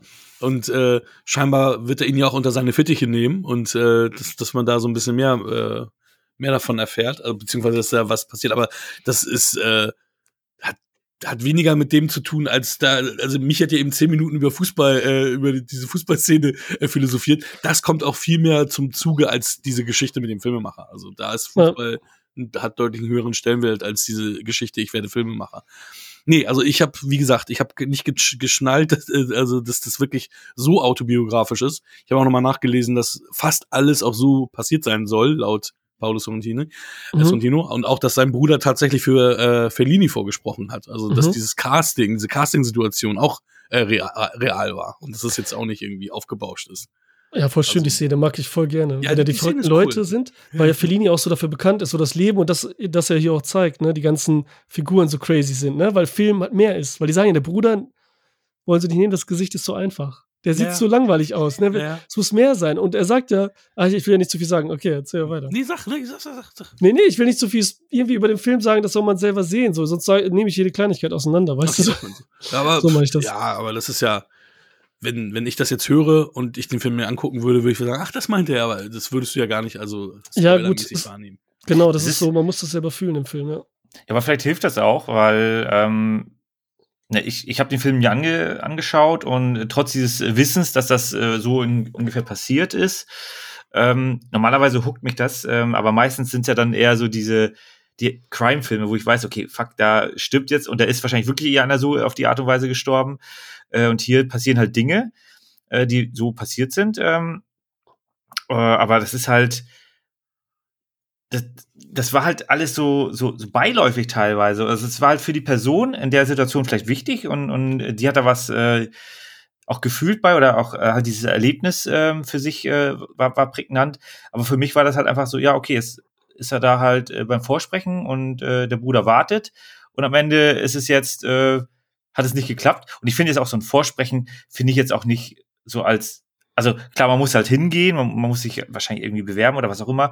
Aber ich fand das jetzt auch nicht unrealistisch, dass sowas äh, nicht, nicht möglich ist, nur weil der Regisseur vielleicht ein bisschen größer ist. Ja, ich meine, im Grunde kann jeder zum Vorsprechen gehen. Äh, Im Zweifel wirst du vorher ausgefiltert, weil du richtig kacke bist. Ähm, aber das, deswegen äh, finde ich es ganz spannend, wenn du da halt äh, die Szenen noch mal ein bisschen herausarbeitest, äh, das könnte mir dann vielleicht beim nächsten Mal oder denjenigen, der das äh, sich, sich anschaut, zum ersten Mal sich anschaut, äh, da können die Szenen vielleicht sogar noch ein bisschen mehr wirken. Ne, also ich habe den halt blank gesehen, ohne Vorwissen. Und das war dann teilweise so, ja, konnte ich jetzt erstmal so direkt nichts mit anfangen. Aber findest du es nicht emotional mitreißend, wie die da im Krankenhaus sind und erstmal alles ganz ruhig und dann doch, doch durchdrehen, abgehen. Also ich Wollen wir mal sagen, was passiert ist jetzt dann auch mit denen? Also, weil wir es gar nicht genannt haben, aber so drumherum hin, oder muss man das nicht? Dann nee, ich glaube, das muss man jetzt nicht. Okay, aber okay. Äh, die, die Szene war ja weiter hinten. Natürlich war das, äh, da hast du ja auch schon, du bist ja schon einen Weg gegangen mit den Charakteren. Mhm. Äh, da sind die ja dann doch schon ein bisschen mehr ans Herz gewachsen. Wenn die Szene jetzt ganz am Anfang gewesen wäre und man würde dann zeigen, wie er dann zum Filmemacher wird, dann hätte die Szene weniger funktioniert, meines Erachtens nach. Aber so war sie halt äh, weiter hinten und da wirkt sie natürlich äh, wesentlich besser. Aber die Szene beim Vorsprechen war ja ziemlich am Anfang mittig. Äh, und das war halt alles noch so für mich, für mich so eine Findungsphase in dem Film, aber wahrscheinlich war das auch die Findungsphase für, für ihn. Äh, dieses, die, diese Coming-of-Age-Geschichte, er wusste ja selber auch nicht, was er werden will, wohin die Richtung geht. Ne, er ist im Grunde jeden Tag auf dem Schulhof äh, so ein bisschen umhergelaufen. Um ihn herum haben alle Fußball gespielt. Äh, aber er wusste ja selber noch nicht, was er machen will und, und ja. Also er war halt auch so ein bisschen lost. Genau. Und so habe ich mich so ein bisschen auch in dem Film äh, anfangs gefühlt. Mhm. Ja, doch, Hauptsache du hast das Gefühl, das ist schon mal gut. Ey. Aber ja, Fellini liebt er halt, ne, deswegen auch diese Huldigung muss er drin haben. Ne? Wenn ihn das so angemacht hat und gar nicht selber interessiert und dabei war, weil der Bruder Schauspieler werden will, ist interessant. Fellini folgt Leute, dann sehen wir die ganzen schönen Frauen. Ne? Erstens, das sehen wir die ganze Zeit auch wegen Luisa Ranieri, Patricia, dass die ähm, hier natürlich wichtig für ihn ist, ne? Das ist seine Tante, seine angeheiratet und die, auf die ist er ja auch scharf. Mhm. Kann man verstehen. Er ist da so 15, 16 Jahre alt und so, da ist nicht viel los und der ist jung und das denkt so nur schöne Frauen überall. Fellini, man hört nur seine Stimme und sieht dann so, wie er da reinguckt und die ganzen schönen Frauen hat und so, ne? Immer Bergmann und äh, Kardinale und die ganzen und er denkt so, what the fuck, Alter, wie geil und so, wie schön und so viel auch, ne? Das war Fellini halt auch so mega, ne? kann man nicht darauf runter reduzieren, ne? Aber das ist auch die schönen Frauen und so, ne? Welchen Mann interessiert das nicht? Und da hat auch so viel Style. So. Und dieser Capuano, der andere, ne? Den hat er auch wirklich getroffen, dem er auch spricht viel. Mhm. Den gibt's wirklich so. Ne? Die, der lebt auch noch. Der ist auch noch am Start. Der wurde aber jetzt vom anderen gespielt. Ne? Den hat er wirklich da getroffen. Ne? Der hat auch Filme gemacht in Napoli. Das ist wirklich Napolitaner. Und ihr habt aber nicht original geguckt irgendwie, ne? Oder mal eine Szene im Original? Nein, nein, Ja. nein, nein, nein, nein. Mit so einem geilen napolitanischen Dialekt und das Ende ist auch viel besser, gerade auch der Dialog da so tausendmal anders, ne? Das muss man echt schon sagen, weil die das Problem beim Synchronisieren wollen die dann so einen auf Italiener machen. Und es ist nicht die beste Synchronisation gewesen. Und dann machen die so komisch einen so ein bisschen. Ich weiß nicht. Egal. Auf jeden Fall so eine Szene, die Mutter. Was wegen, weil wir diese Kontraste haben immer, ne? Schönheit, Leid, Schönheit, Hässlichkeit, ne? Dann, dann dieses eben Tragödie, Komödie. Wenn die Mutter mit den, die Mutter ist auch toll, ne? Mhm. War die nicht auch toll, oder? Ja. Die Eltern, toll gespielt und auch was Ja, darüber absolut. kommt, die Beziehung.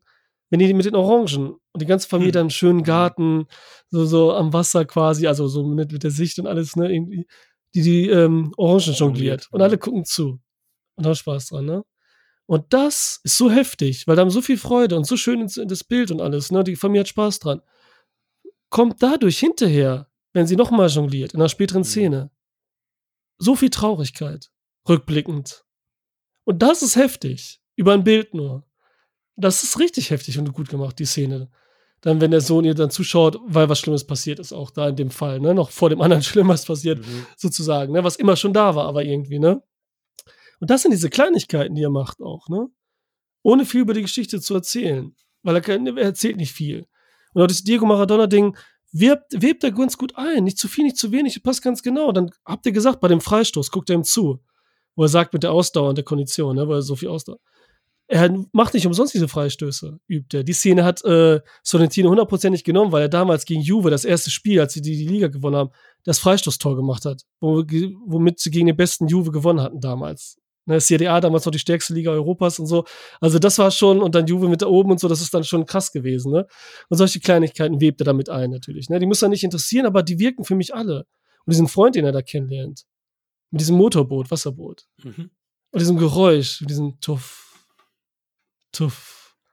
Das, da kriegt man so, das ist richtig dann, äh, meditativ und geil, diese Wasserding und so, wie das funktioniert. Das sind ja für ihn diese Geräusche, wie für alle Vergangenheit Nostalgie. Sind es Geräusche auch oft, so Kleinigkeiten, ne? Das haben wir schon mal besprochen und so, ne? Mhm. Dass die so die Erinnerung wiederholen. Das sind so wichtige Momente. Wie webe ich die ein dann? Um die filmisch darzustellen auch und irgendwie, ne? Und diese Gefühle. Und das hat er für mich äh, mega. Übrigens, dieser Stromboli in dieser Vulkaninsel, ne? Die ist 60 Kilometer von meinem Ort entfernt. Wir sehen die, darin geht die Sonne unter. Mhm. Das ist so eine ganze Vulkaninsel, wo die dann drauf sind und so, ne? So ein Ding. Äh, mega geil. Und so habe ich mich natürlich voll gefreut, dass sie da auch sind, ne? Voll cool, Alter. Voll cool. Ja, du bist natürlich ein bisschen anders emotional involviert noch als wir. Ähm, Mhm. das muss man äh, uns dann zugute halten, weil ich bin, ich weiß nicht genau, wo Michi ist, aber ich bin irgendwo zwischen dir und Michi, glaube ich. Mal gucken. Alter, die Schwester auf der Toilette, wie witzig ist das denn? Das ist auch so eine übertriebene stilisierte Figur zum Beispiel, ne? Die So eine Schwester. Karikatur mit der im Schwester. Gar nicht. Die sieht man nicht. Die ist immer auf Toilette, so diese Ja. Klassiker-Ding, dass er so erzählt in dem Film, aber ohne um das comichaft zu werden. Irgendwie doch. Mhm. Und dann haben wir die ganze Zeit da eine Kassette nur, einen Film, Once Upon a Time in America, hat er da Mhm. liegen, ne?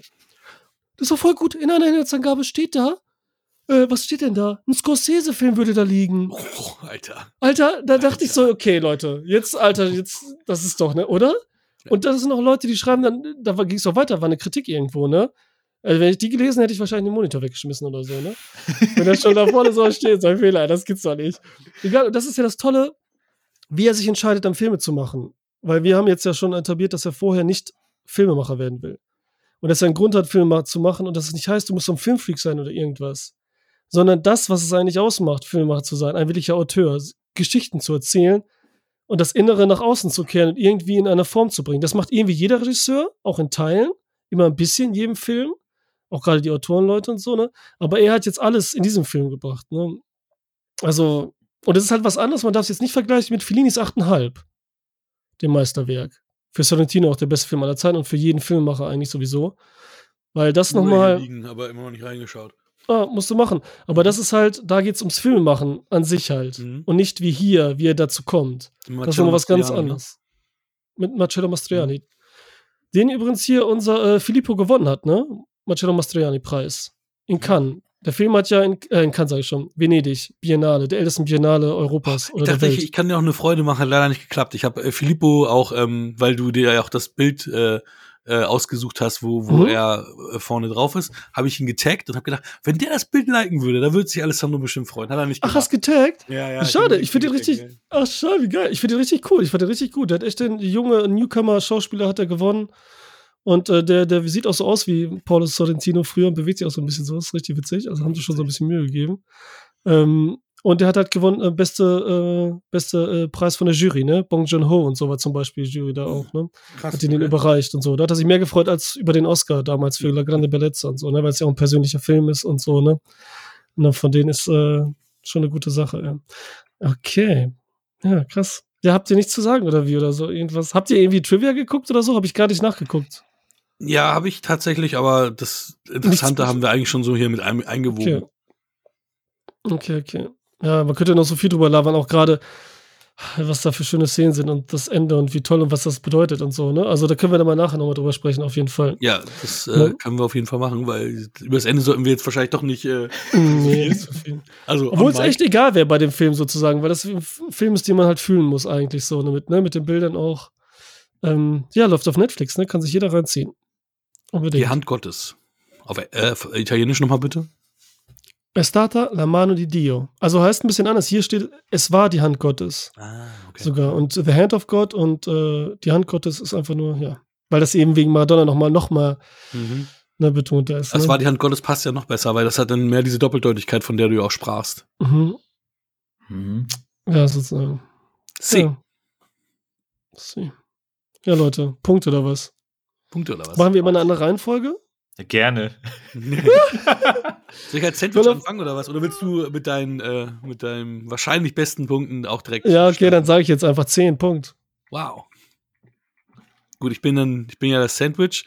Ähm, ja, ich muss sagen. man nimmt gerade die, Hör die Hör auf Kopfhörer so lange ab.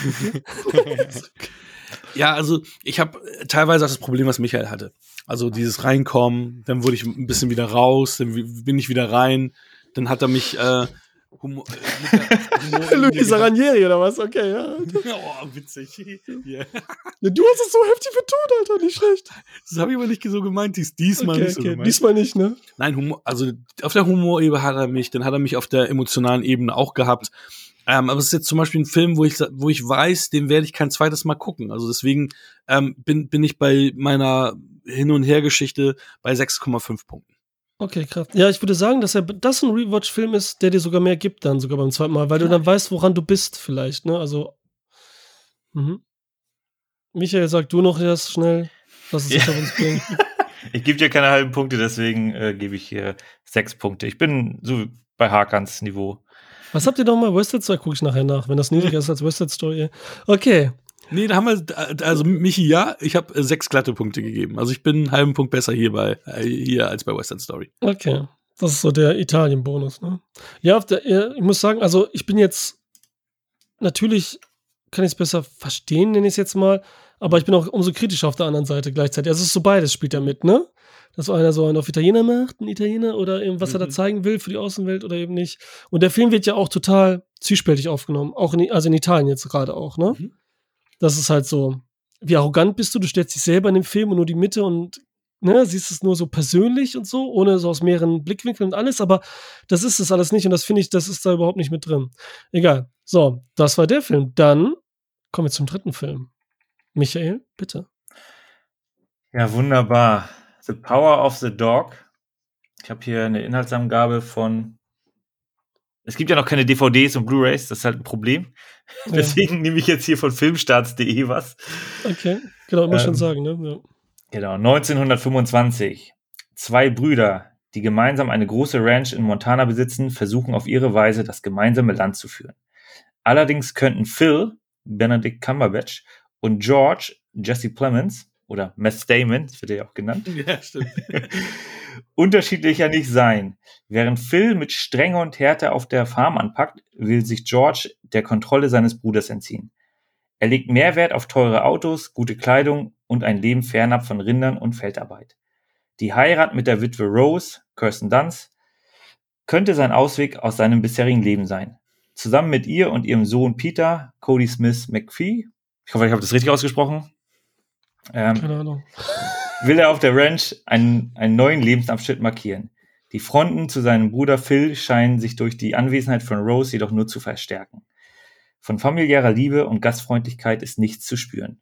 Allerdings beginnen sich die Machtverhältnisse nach und nach zu verschieben. Er hört sich so ein bisschen dramatischer an, als ich den Film empfunden habe. Als er inszeniert wurde, ne? Ja, und inszeniert können wir auch sagen. Zwei Brüder, ein Äh, zwölf Oscar-Nominierungen, nur mal so als kleine Randnotiz. Was? Also eine der Filme mit den meisten Oscar-Nominierungen. Es gab noch welche mit 13 und mit 14 Nominierungen, aber 12 ist schon absolute Spitze. Und in diesem Jahr ähm, die meisten Nominierungen vor Dune, der 10 Nominierungen hat. Ich hoffe, Dune gewinnt alles. Was? Ja, die ganzen technischen Oscars. Ne? Ich sitze hier mit zwei Jungs, die Dune nicht so cool fanden. Ja. Tatsächlich. Was? Ja. Und Ja. Alessandro fand ihn sogar noch schlechter als ich im Endeffekt. Also, Ja. Okay, okay, dann sage ich halt nichts. Aber nur kleine Randnotiz. Also, Hast du äh, etwa manche mögen es filmisch nicht Ja, aber- gesehen? Unsere erste Aber echt, ey, was ist denn los? ja, das ist äh, keine Zeit, keine Zeit. Nee, aber von den zwölf Hast du Oscars wenigstens ein Like gegeben? Ja. mit Sicherheit. Deswegen sind wir so, deswegen ist auch äh, so drauf. unter ferner liefen. Deswegen musst du dir das einstellen, weil ich nicht geliked habe. Genau, ja. Ähm, Das war's. Aber nur kleine Randnotiz. Ein Uns, nur ein einziger. Mann, und du hast so eine Scheiße. ähm, äh, die zwölf Oscars, theoretisch können sie die alle gewinnen. Äh, aber äh, genau, nee, äh, theoretisch, Okay, wenn okay. Äh, bei der äh, Kategorie besser Nebendarsteller beide gleich viele Stimmen bekommen. Gibt bestimmt Weil- West Side Story. Nee, weil, weil sowohl ähm. Okay. hier Jesse Plemons als auch Cody Smith McPhee für die beste Nebenrolle nominiert sind. Ja, von daher, im Grunde könnten sie elf gewinnen von den zwölf Nominierungen. Warum ist denn Ja. Jesse Plemons nominiert? Also Cody Smith McPhee kann ich noch verstehen, aber Jesse Plemons, Äh, alle vier sind nominiert. ja, der spielt sich, stimmt. Aber Ja? der spielt sich doch wie immer. Also Jesse Plemons, der ist immer so. Das ist besonders gut. Ich meine, bei Fargo war für mich auch so. Ja, aber dafür gibt es keine Oscar-Nominierung, da gibt es nur Golden Globe. Oder Emmy. Oder Emmy, genau. Ja, Leute, ich würde auf jeden Fall sagen, dass wir hier, würde ich gerne, nichts dagegen haben, hinterher einen Spoiler-Part mit Nee, wir müssen. Oder? Wir müssen. Müssen wir, ne? Wir Cool. müssen, ja, ja, wir müssen. Ja, auch sagen. wollen das nicht. Nein, wir müssen, ja. Weiß man nicht, wenn Hackern so ausrastet, ne, dann. Äh, Nein, Ja, wir aber- müssen auf jeden Fall. Obwohl, ich bin nicht der Hauptmoderator. Ich habe hier ne, nix. Nee, wie gesagt, ich habe ja Nee, gefragt euch und wenn ihr müssen, also ich will es ja auch, ne? Also ist perfekt. Da sind wir ja du's auch einstimmig. willst, dann wollen wir auch. ja, wir können das, wir können das gerne machen. Uns alle drei, äh, ja. Wer wie was deutet, ähm, oder wer wie das, wer wie was aufgenommen hat. Oder wie ihr es gut findet oder nicht. Ja. Ich meine, es, Ja, los. es fällt, Ja, schwierige Filme. genau, es, es fällt in die Kategorie Western. Es ist, Mhm. Also mit unter, es ist, denken wir schon Spätwestern 1925. Also klar, es, ist, es geht um Rinderzucht, es geht um Cowboys, aber äh, es werden auch schon Automobile verwendet. Mhm. Ähm, und äh, gut, es ist jetzt nicht so viel Stadtflair ähm, zu sehen. Also der, der Hauptfilm, also der Film spielt hauptsächlich auf dem Land, deswegen kann man das schon als Western kategorisieren, aber in einer recht modernen Zeit. Mhm. So, ja, äh, es wurde ja schon beschrieben, ähm, die beiden Brüder Phil und George. Äh, das wird ja relativ deutlich, dass der eine, also Benedict Cumberbatch, Batch, äh, ist halt der, der Landmann, der da mit anpackt. Äh, das ist seine Welt. Ähm, der kümmert sich um die Farm im Grunde, während äh, George so der Geschäftsmann ist, war auf der Uni, hat studiert ähm, und grundsätzlich, also verstehen sich ja beide sehr, sehr gut. Es sind halt Brüder, die sich äh, ja auch, auch lieben, was man äh, direkt rausarbeitet, aber George ist halt unzufrieden, was dann äh, bei einem ersten Ausritt halt recht klar wird. Und äh, ja, ich, also das, das fand ich schon, schon, schon ganz gut ausgearbeitet. Äh, und mir fehlt so ein bisschen der große, also es, es muss jetzt nicht fehlen, also der, der Film hat auch eine, einfach eine Erzählung, wie, wie das echte Leben ist. Passieren Dinge, aber es ist jetzt nicht so, dass da ein großer Konflikt entsteht.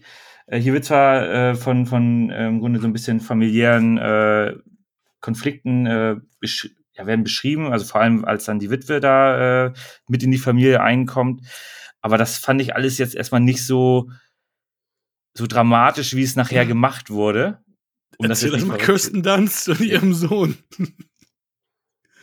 Ich meine, der macht, der, der macht die fertig, ohne Ende. Der, der, der mobbt den Jungen die, die ganze Zeit, wenn er da ist, dass alle anderen Cowboys ihn da auch äh, fertig machen und so. Und, und sie wird ja, sie wird ja in den Alkoholismus getrieben durch ihn. Ne? Ich meine, sie kommt da an, möchte mit, mit, mit George äh, zusammen sein. Es wird auch nicht ganz rausgearbeitet, ist sie jetzt wirklich nur wegen des Geldes mit ihm zusammen oder ist es Liebe? Ich finde, das wird für mich, für mich nicht eindeutig klar ob es Liebe ist oder nicht, oder ob es eine Zweckgemeinschaft mhm. äh, entsprechend ist. Also es wird für mich nicht klar.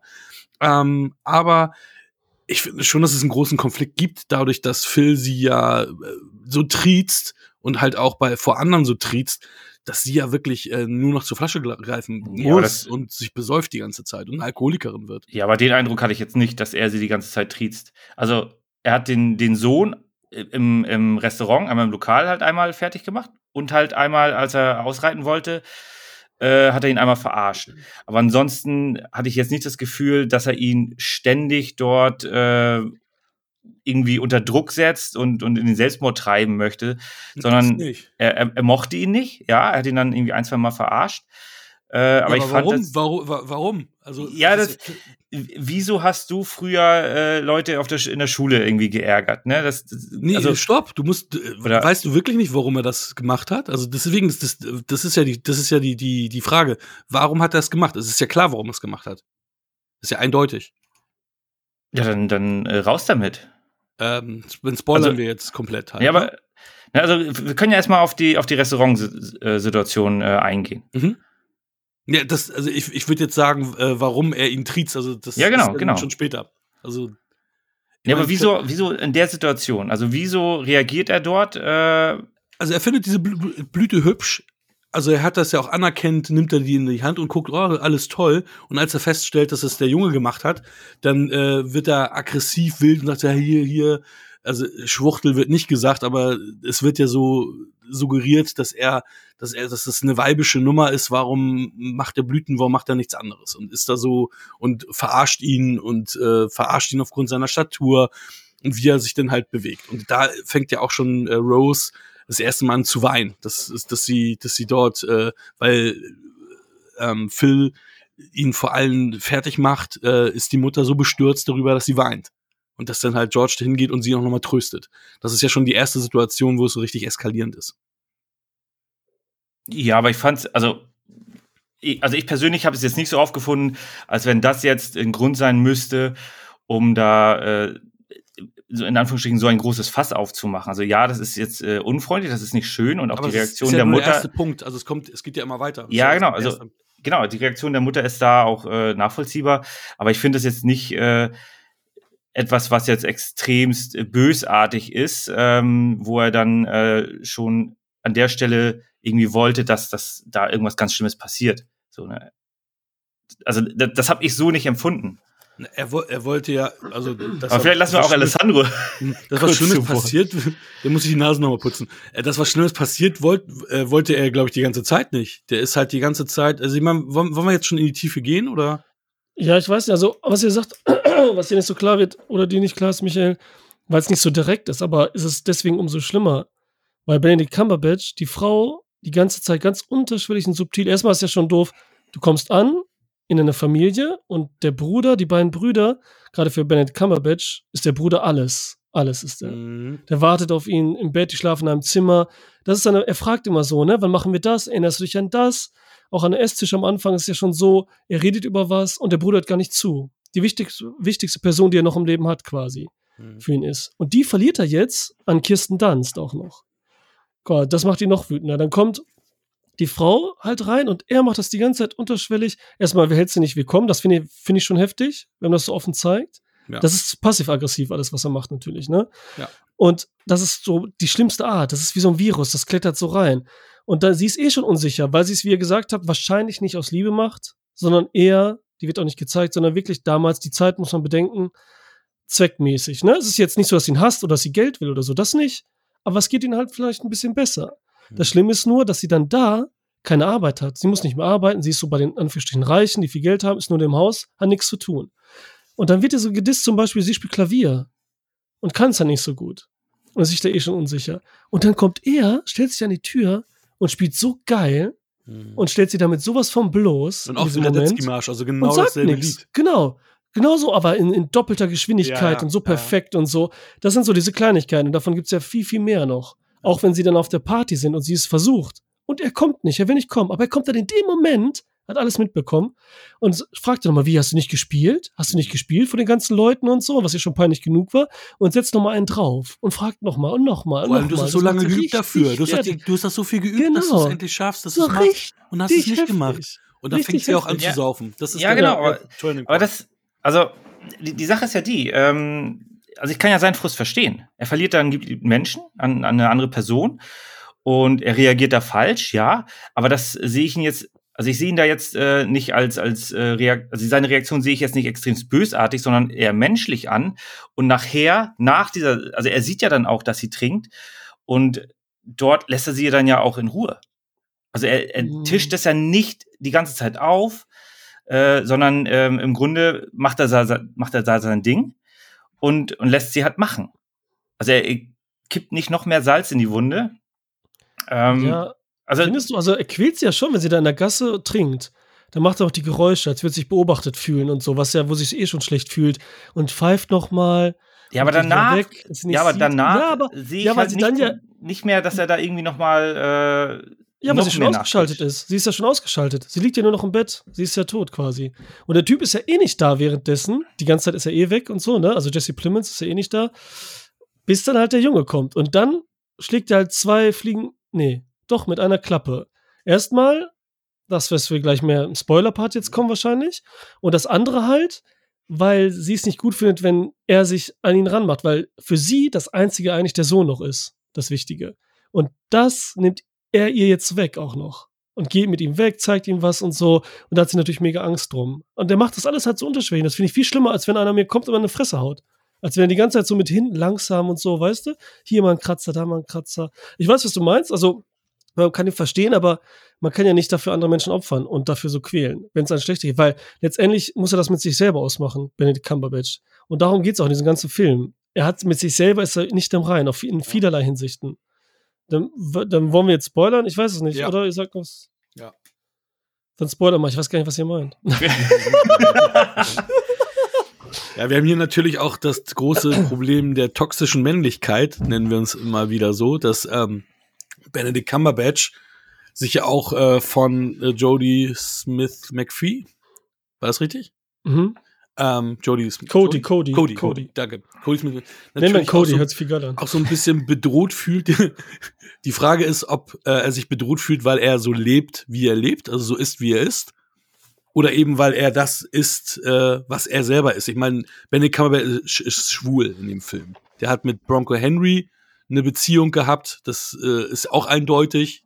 Wer ist fand ich auch- Henry? Das Ja. fand, fand ich auch ein bisschen zu plakativ, dass diese Nackthefte, dass da der Name Bronco Henry drauf stand, wo ich dachte, ey, Jungs, ey, damals äh, war das ja richtig verpönt. Also ich glaube nicht, dass da wirklich auf seine Hefte da, das ist halt für uns Zuschauer, für mich gewesen, dass man sagt, okay, alles klar, wir wissen, dieser männliche Cowboy, von dem so, ja immer in dieser, in, in, in den Geschichten erzählt wird und Mentor von, von ihm, von Benedict Cumberbatchs Phil, ähm, war halt homosexuell und er ist es halt auch. Er onaniert äh, mit seinem Tuch und hat das Tuch um.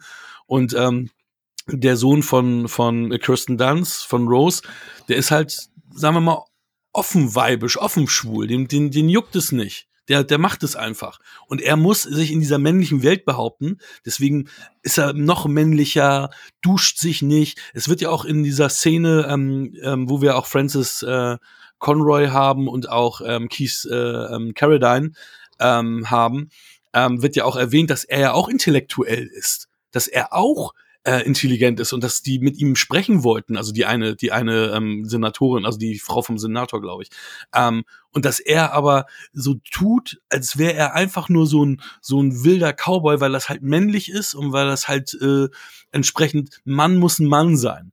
Und das ähm, macht ihn noch in Anführungsstrichen böser als das, was er gerade alles getan hat, was er alles Rose antut und was er, was er halt diesem, diesem armen Jungen, Jungen antut. Und deswegen wahrscheinlich irgendwann kam dieser Turning Point. Ah, natürlich will er Rose treffen, aber er sieht sich dann vielleicht dann doch so, dass er sagt, okay, der Junge, der, der macht was er, der macht sein Ding und ich traue mich nicht mein Ding zu machen.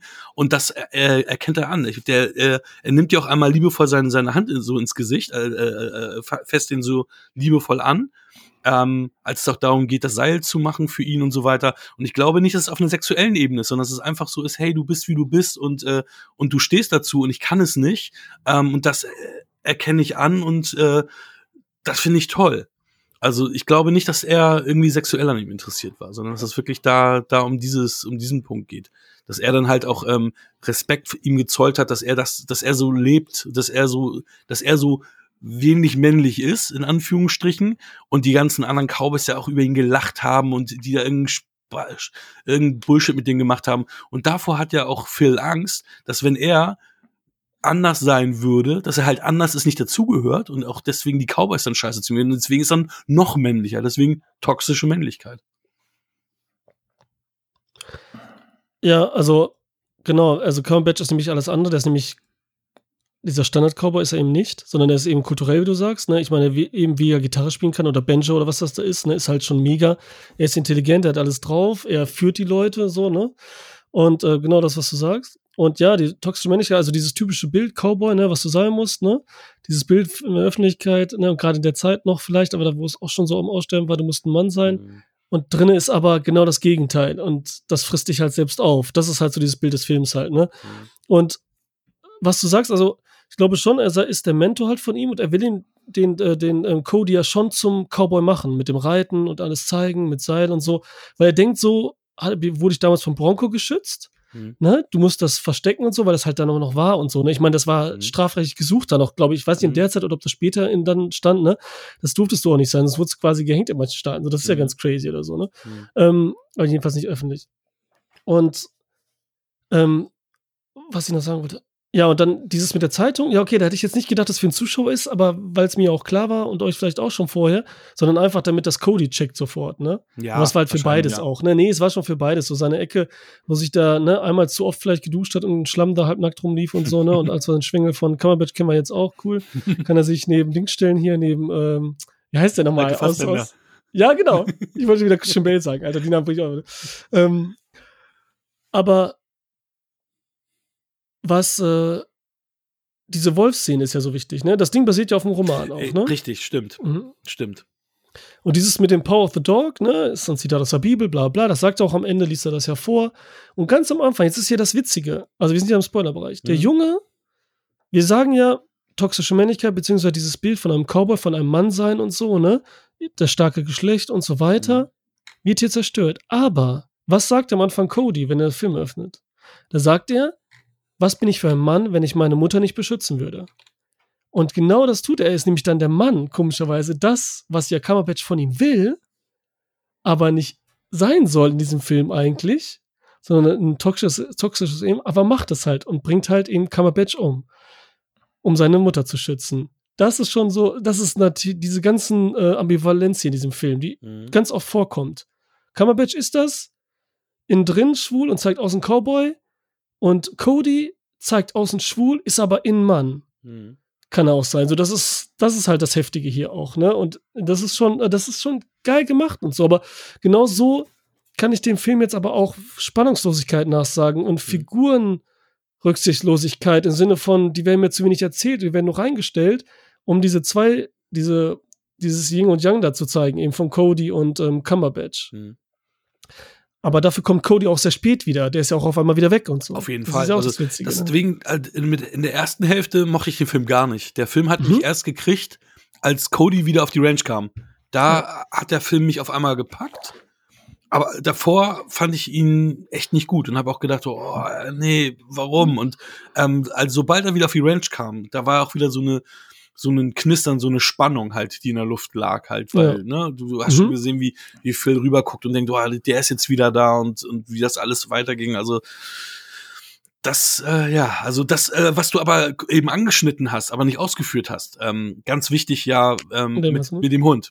Ja. Äh, mit dem Wolf, ne? Also das, dass sie ja, also das ist schon ein Hund eigentlich, Hund, aber es ist ein Wolf, also dass sie diese, das äh, Bronco Bill, äh, Bronco Henry äh, Phil und auch er jetzt diesen, diese, hier diesen, diesen, diesen Hund sehen in diesen, in diesen Gebirge da. Mhm. diese Silhouette des Hundes. Ja. Und alle anderen das irgendwie nicht sehen. Von wegen, wir sehen Ja. mehr als die anderen. Und Ja. das ist ja auch Also der Punkt, wo er ihn dann als Mentor dann, oder er ihn als äh, Schützling oder seine Fittiche nimmt. Ja, und dann genau. halt auch mit allem macht und, und wirklich ihm ja auch vertraut. Er dann ja auch sagt, ja, ich habe hier noch die, ich habe hier noch die, die ich, ich habe ja noch ein bisschen Leder, ich habe ja noch ein bisschen was.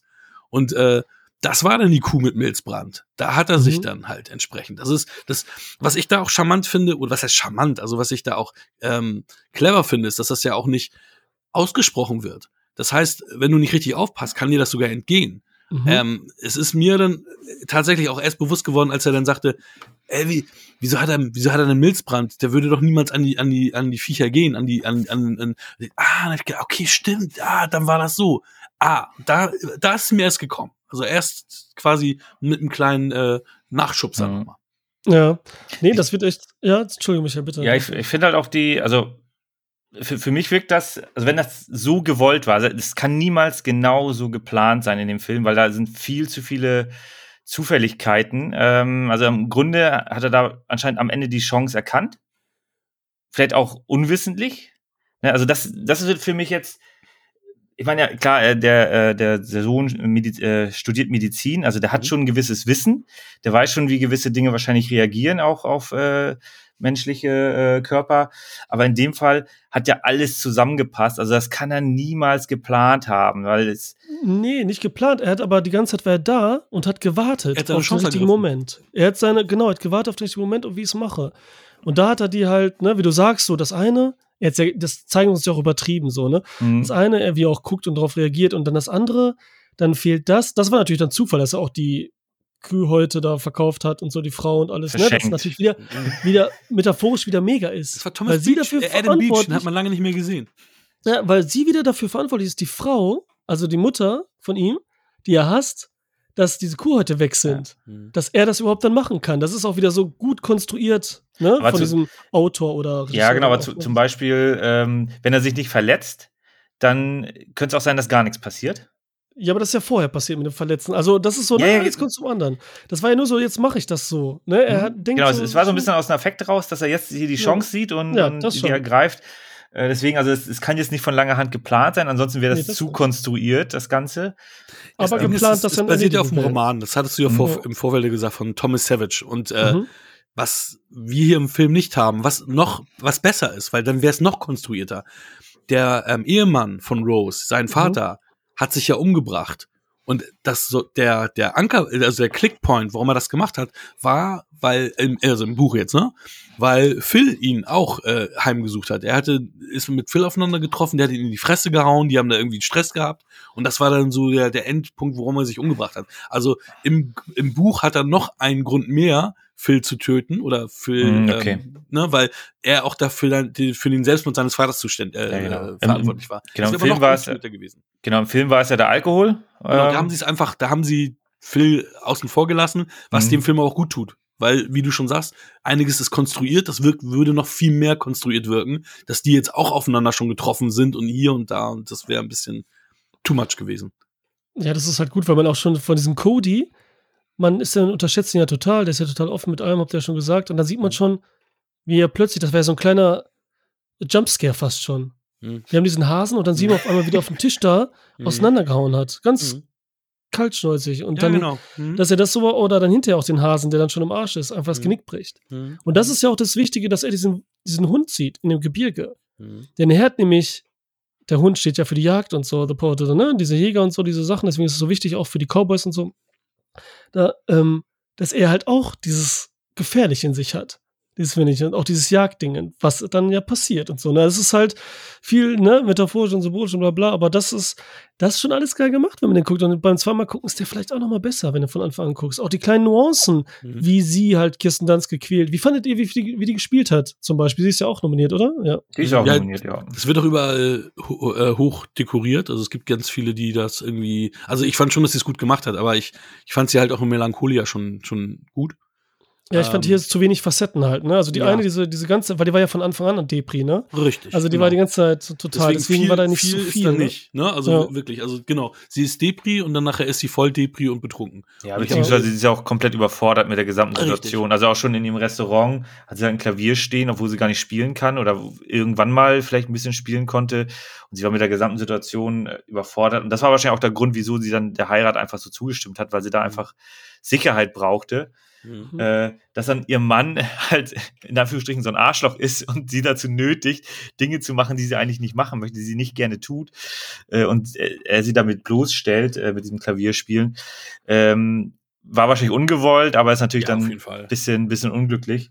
Ja, kein Feinfühl. Auch da sieht man so, Ja. dass sie nicht richtig kennen und so nicht richtig Ja, drauf genau. eingehen. Das war halt so, dass da so viel Distanz auch zwischen Mhm. denen noch ist. Und deswegen keine Er Sicherheit richtig für sie da war. Genau, er ist auch ständig in der Stadt und macht da irgendwelche Business-Geschichten. Ähm, aber grundsätzlich, also schauspielerisch fand ich eigentlich alle so recht gut. Deswegen kann ich schon auch die, die Nominierungswelle da äh, nachvollziehen. Äh, der Film hat ja auch ja, gute Bilder, ähm, bringt Ja. er ja mit sich, also schöne Landschaften, ähm, äh, auch, die, auch die Ausritte, dass sie da halt äh, diese Viehherde vor sich hintreiben und dann da, äh, also man, man, es wird schon eine Menge geboten an, an visuellen äh, Inhalten, aber er plätschert halt so vor sich hin. Ja, auf Mhm. jeden Fall.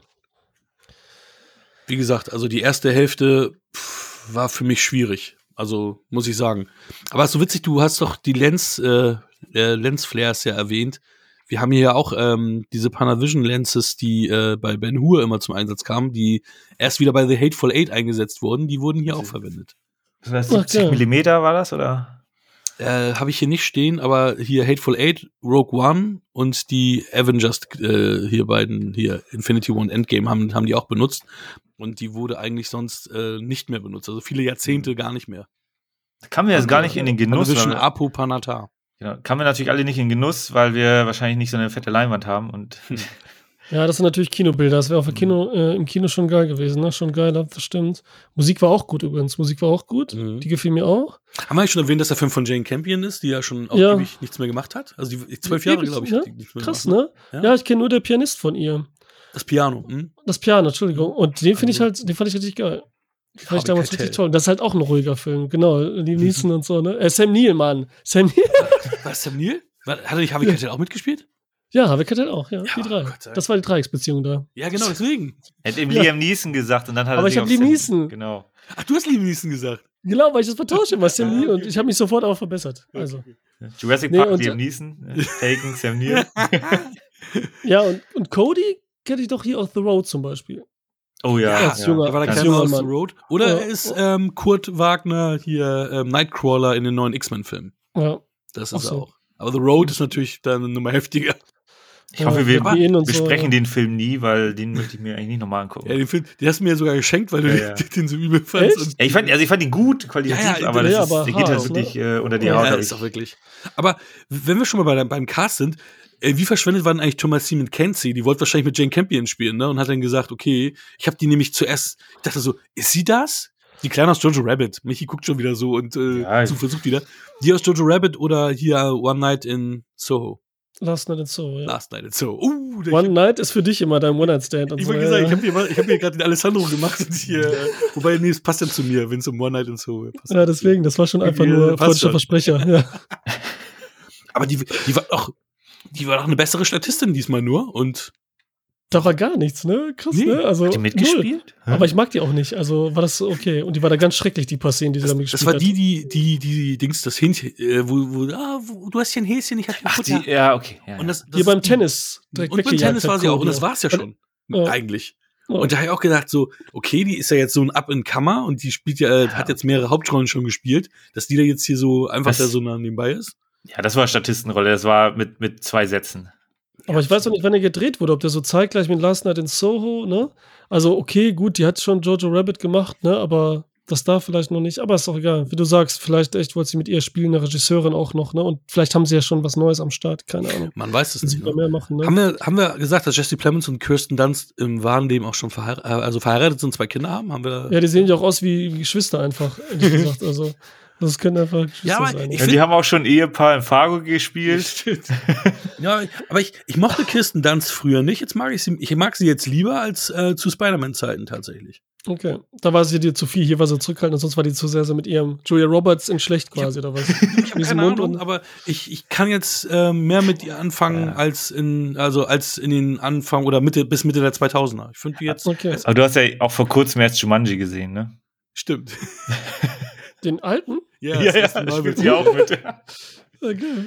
Ja, aber ich ja natürlich, aber in Kirsten Dunst, ja, ja, okay, mein Gott, ich war gerade wieder draußen. Okay, ja, ja, bin sorry, da. sorry. Muss ich besser ankündigen. Langwieriger. Ja, scheiße. Ja. Hm.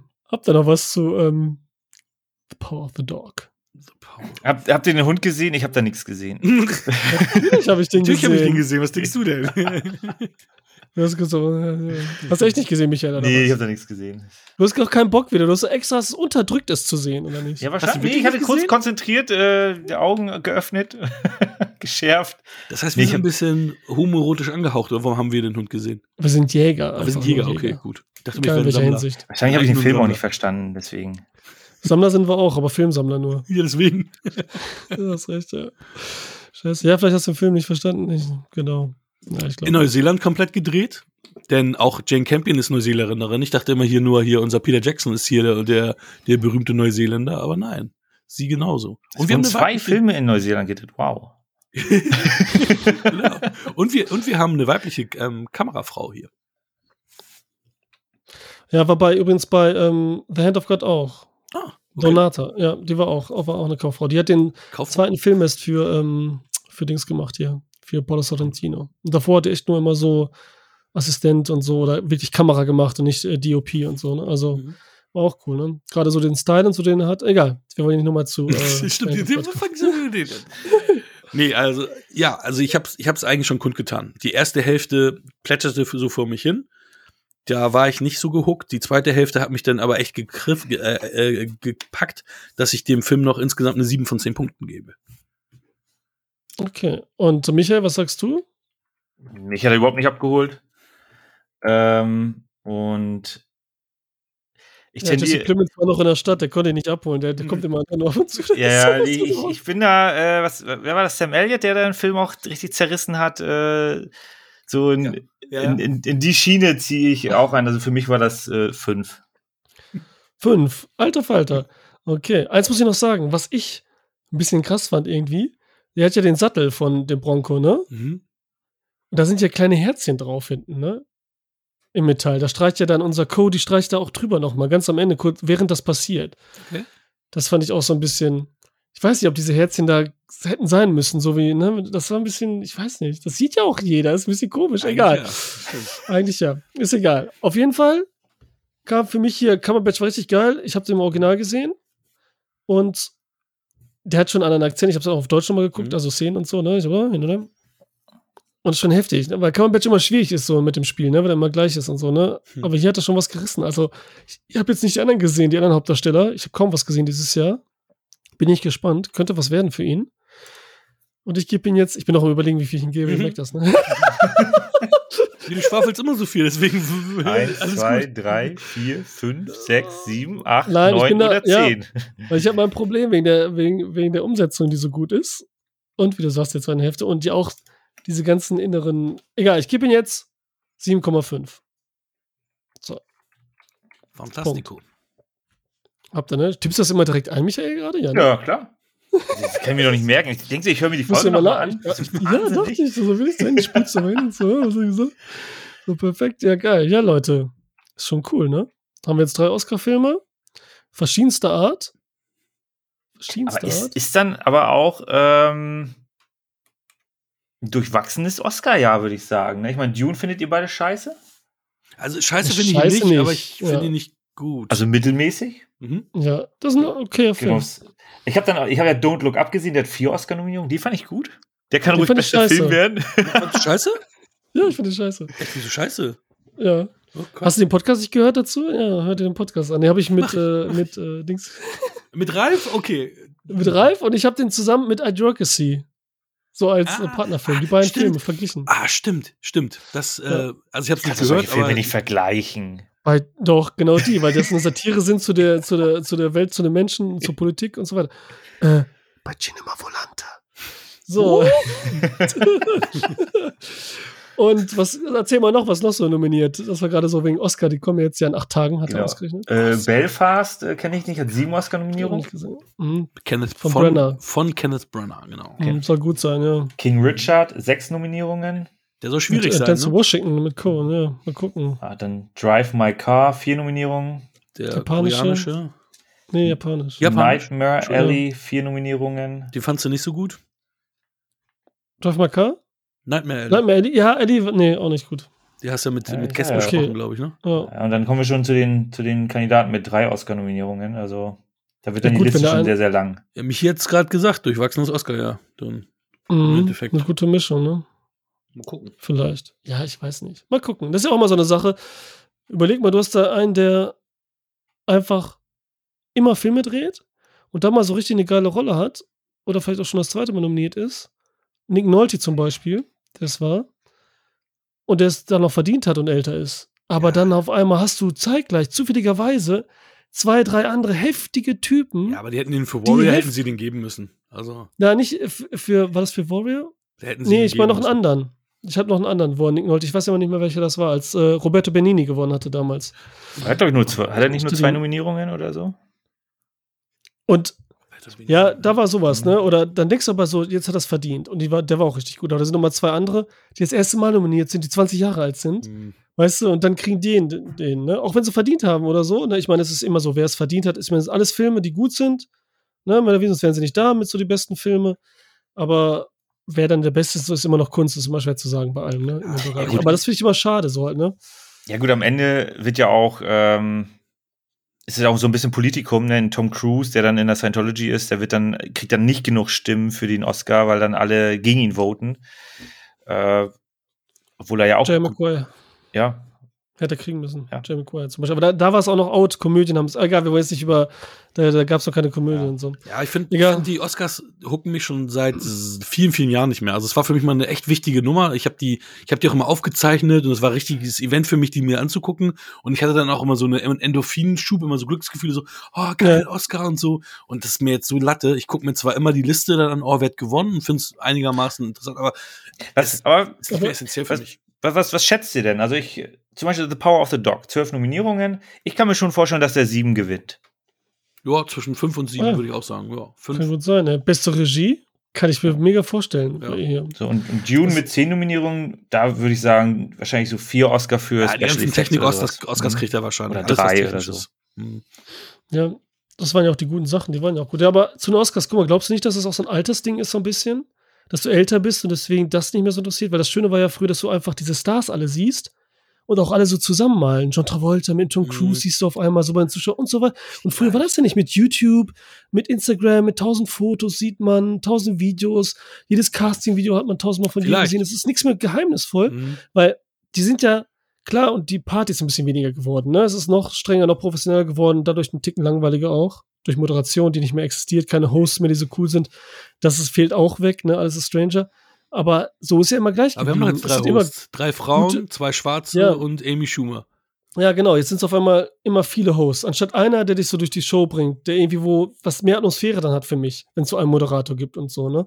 Das Ich ist, glaub, äh, Ja, ich glaube früher, also ich habe das früher gar nicht verfolgt, ähm, aber man hat natürlich dann, wenn man irgendwie gelesen hat, oh, jetzt kommt, keine Ahnung, äh, Unforgiven, vier Oscar, denkt man so, okay, das muss ja ein guter Film sein, den gucke ich mir mal an. Also, so, das, das ist halt bei mir mal präsent, ne? dass irgendwie in den TV-Zeitungen steht halt drin, ja, hat halt äh, sieben Oscar gewonnen, kriegt er Sterne. So, und, und dann, Mhm. äh, daran orientierst du dich.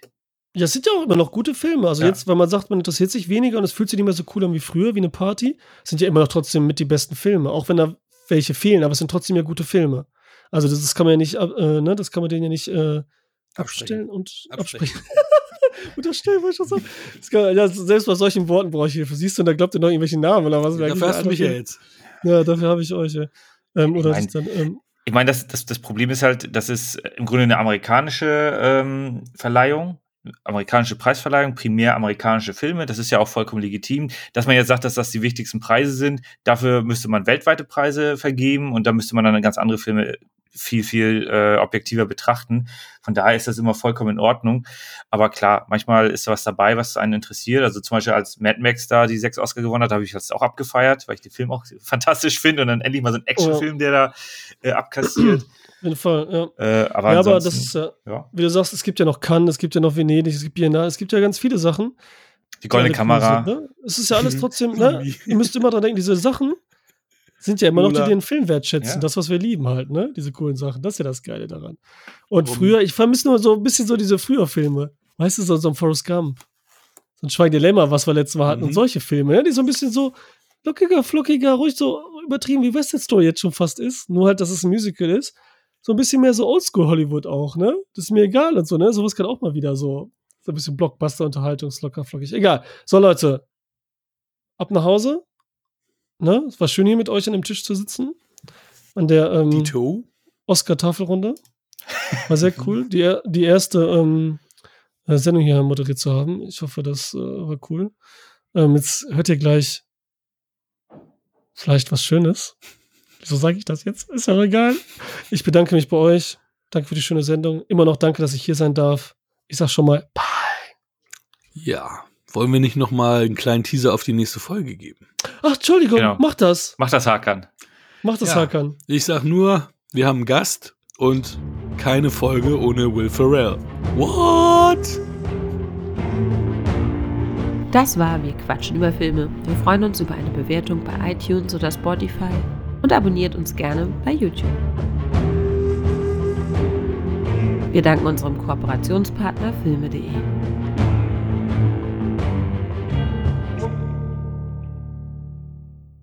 Ich hatte Hm. heute auch eine Pepsi. Lustig.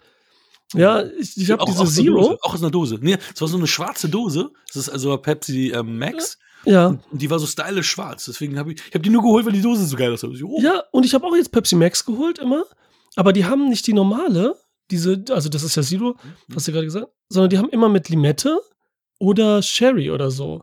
Die ist nirgendwo gibt es einfach eine normale Pepsi Max. Immer diese Okay. komischen Sachen bei Rewe und so. Ne? Und die Daten, bei, jetzt hat es auf einmal Rewe nur noch diese mit Lime. Keine normale Okay. Pepsi, keine Max, keine, egal, ist auch scheißegal. Wir fangen jetzt an.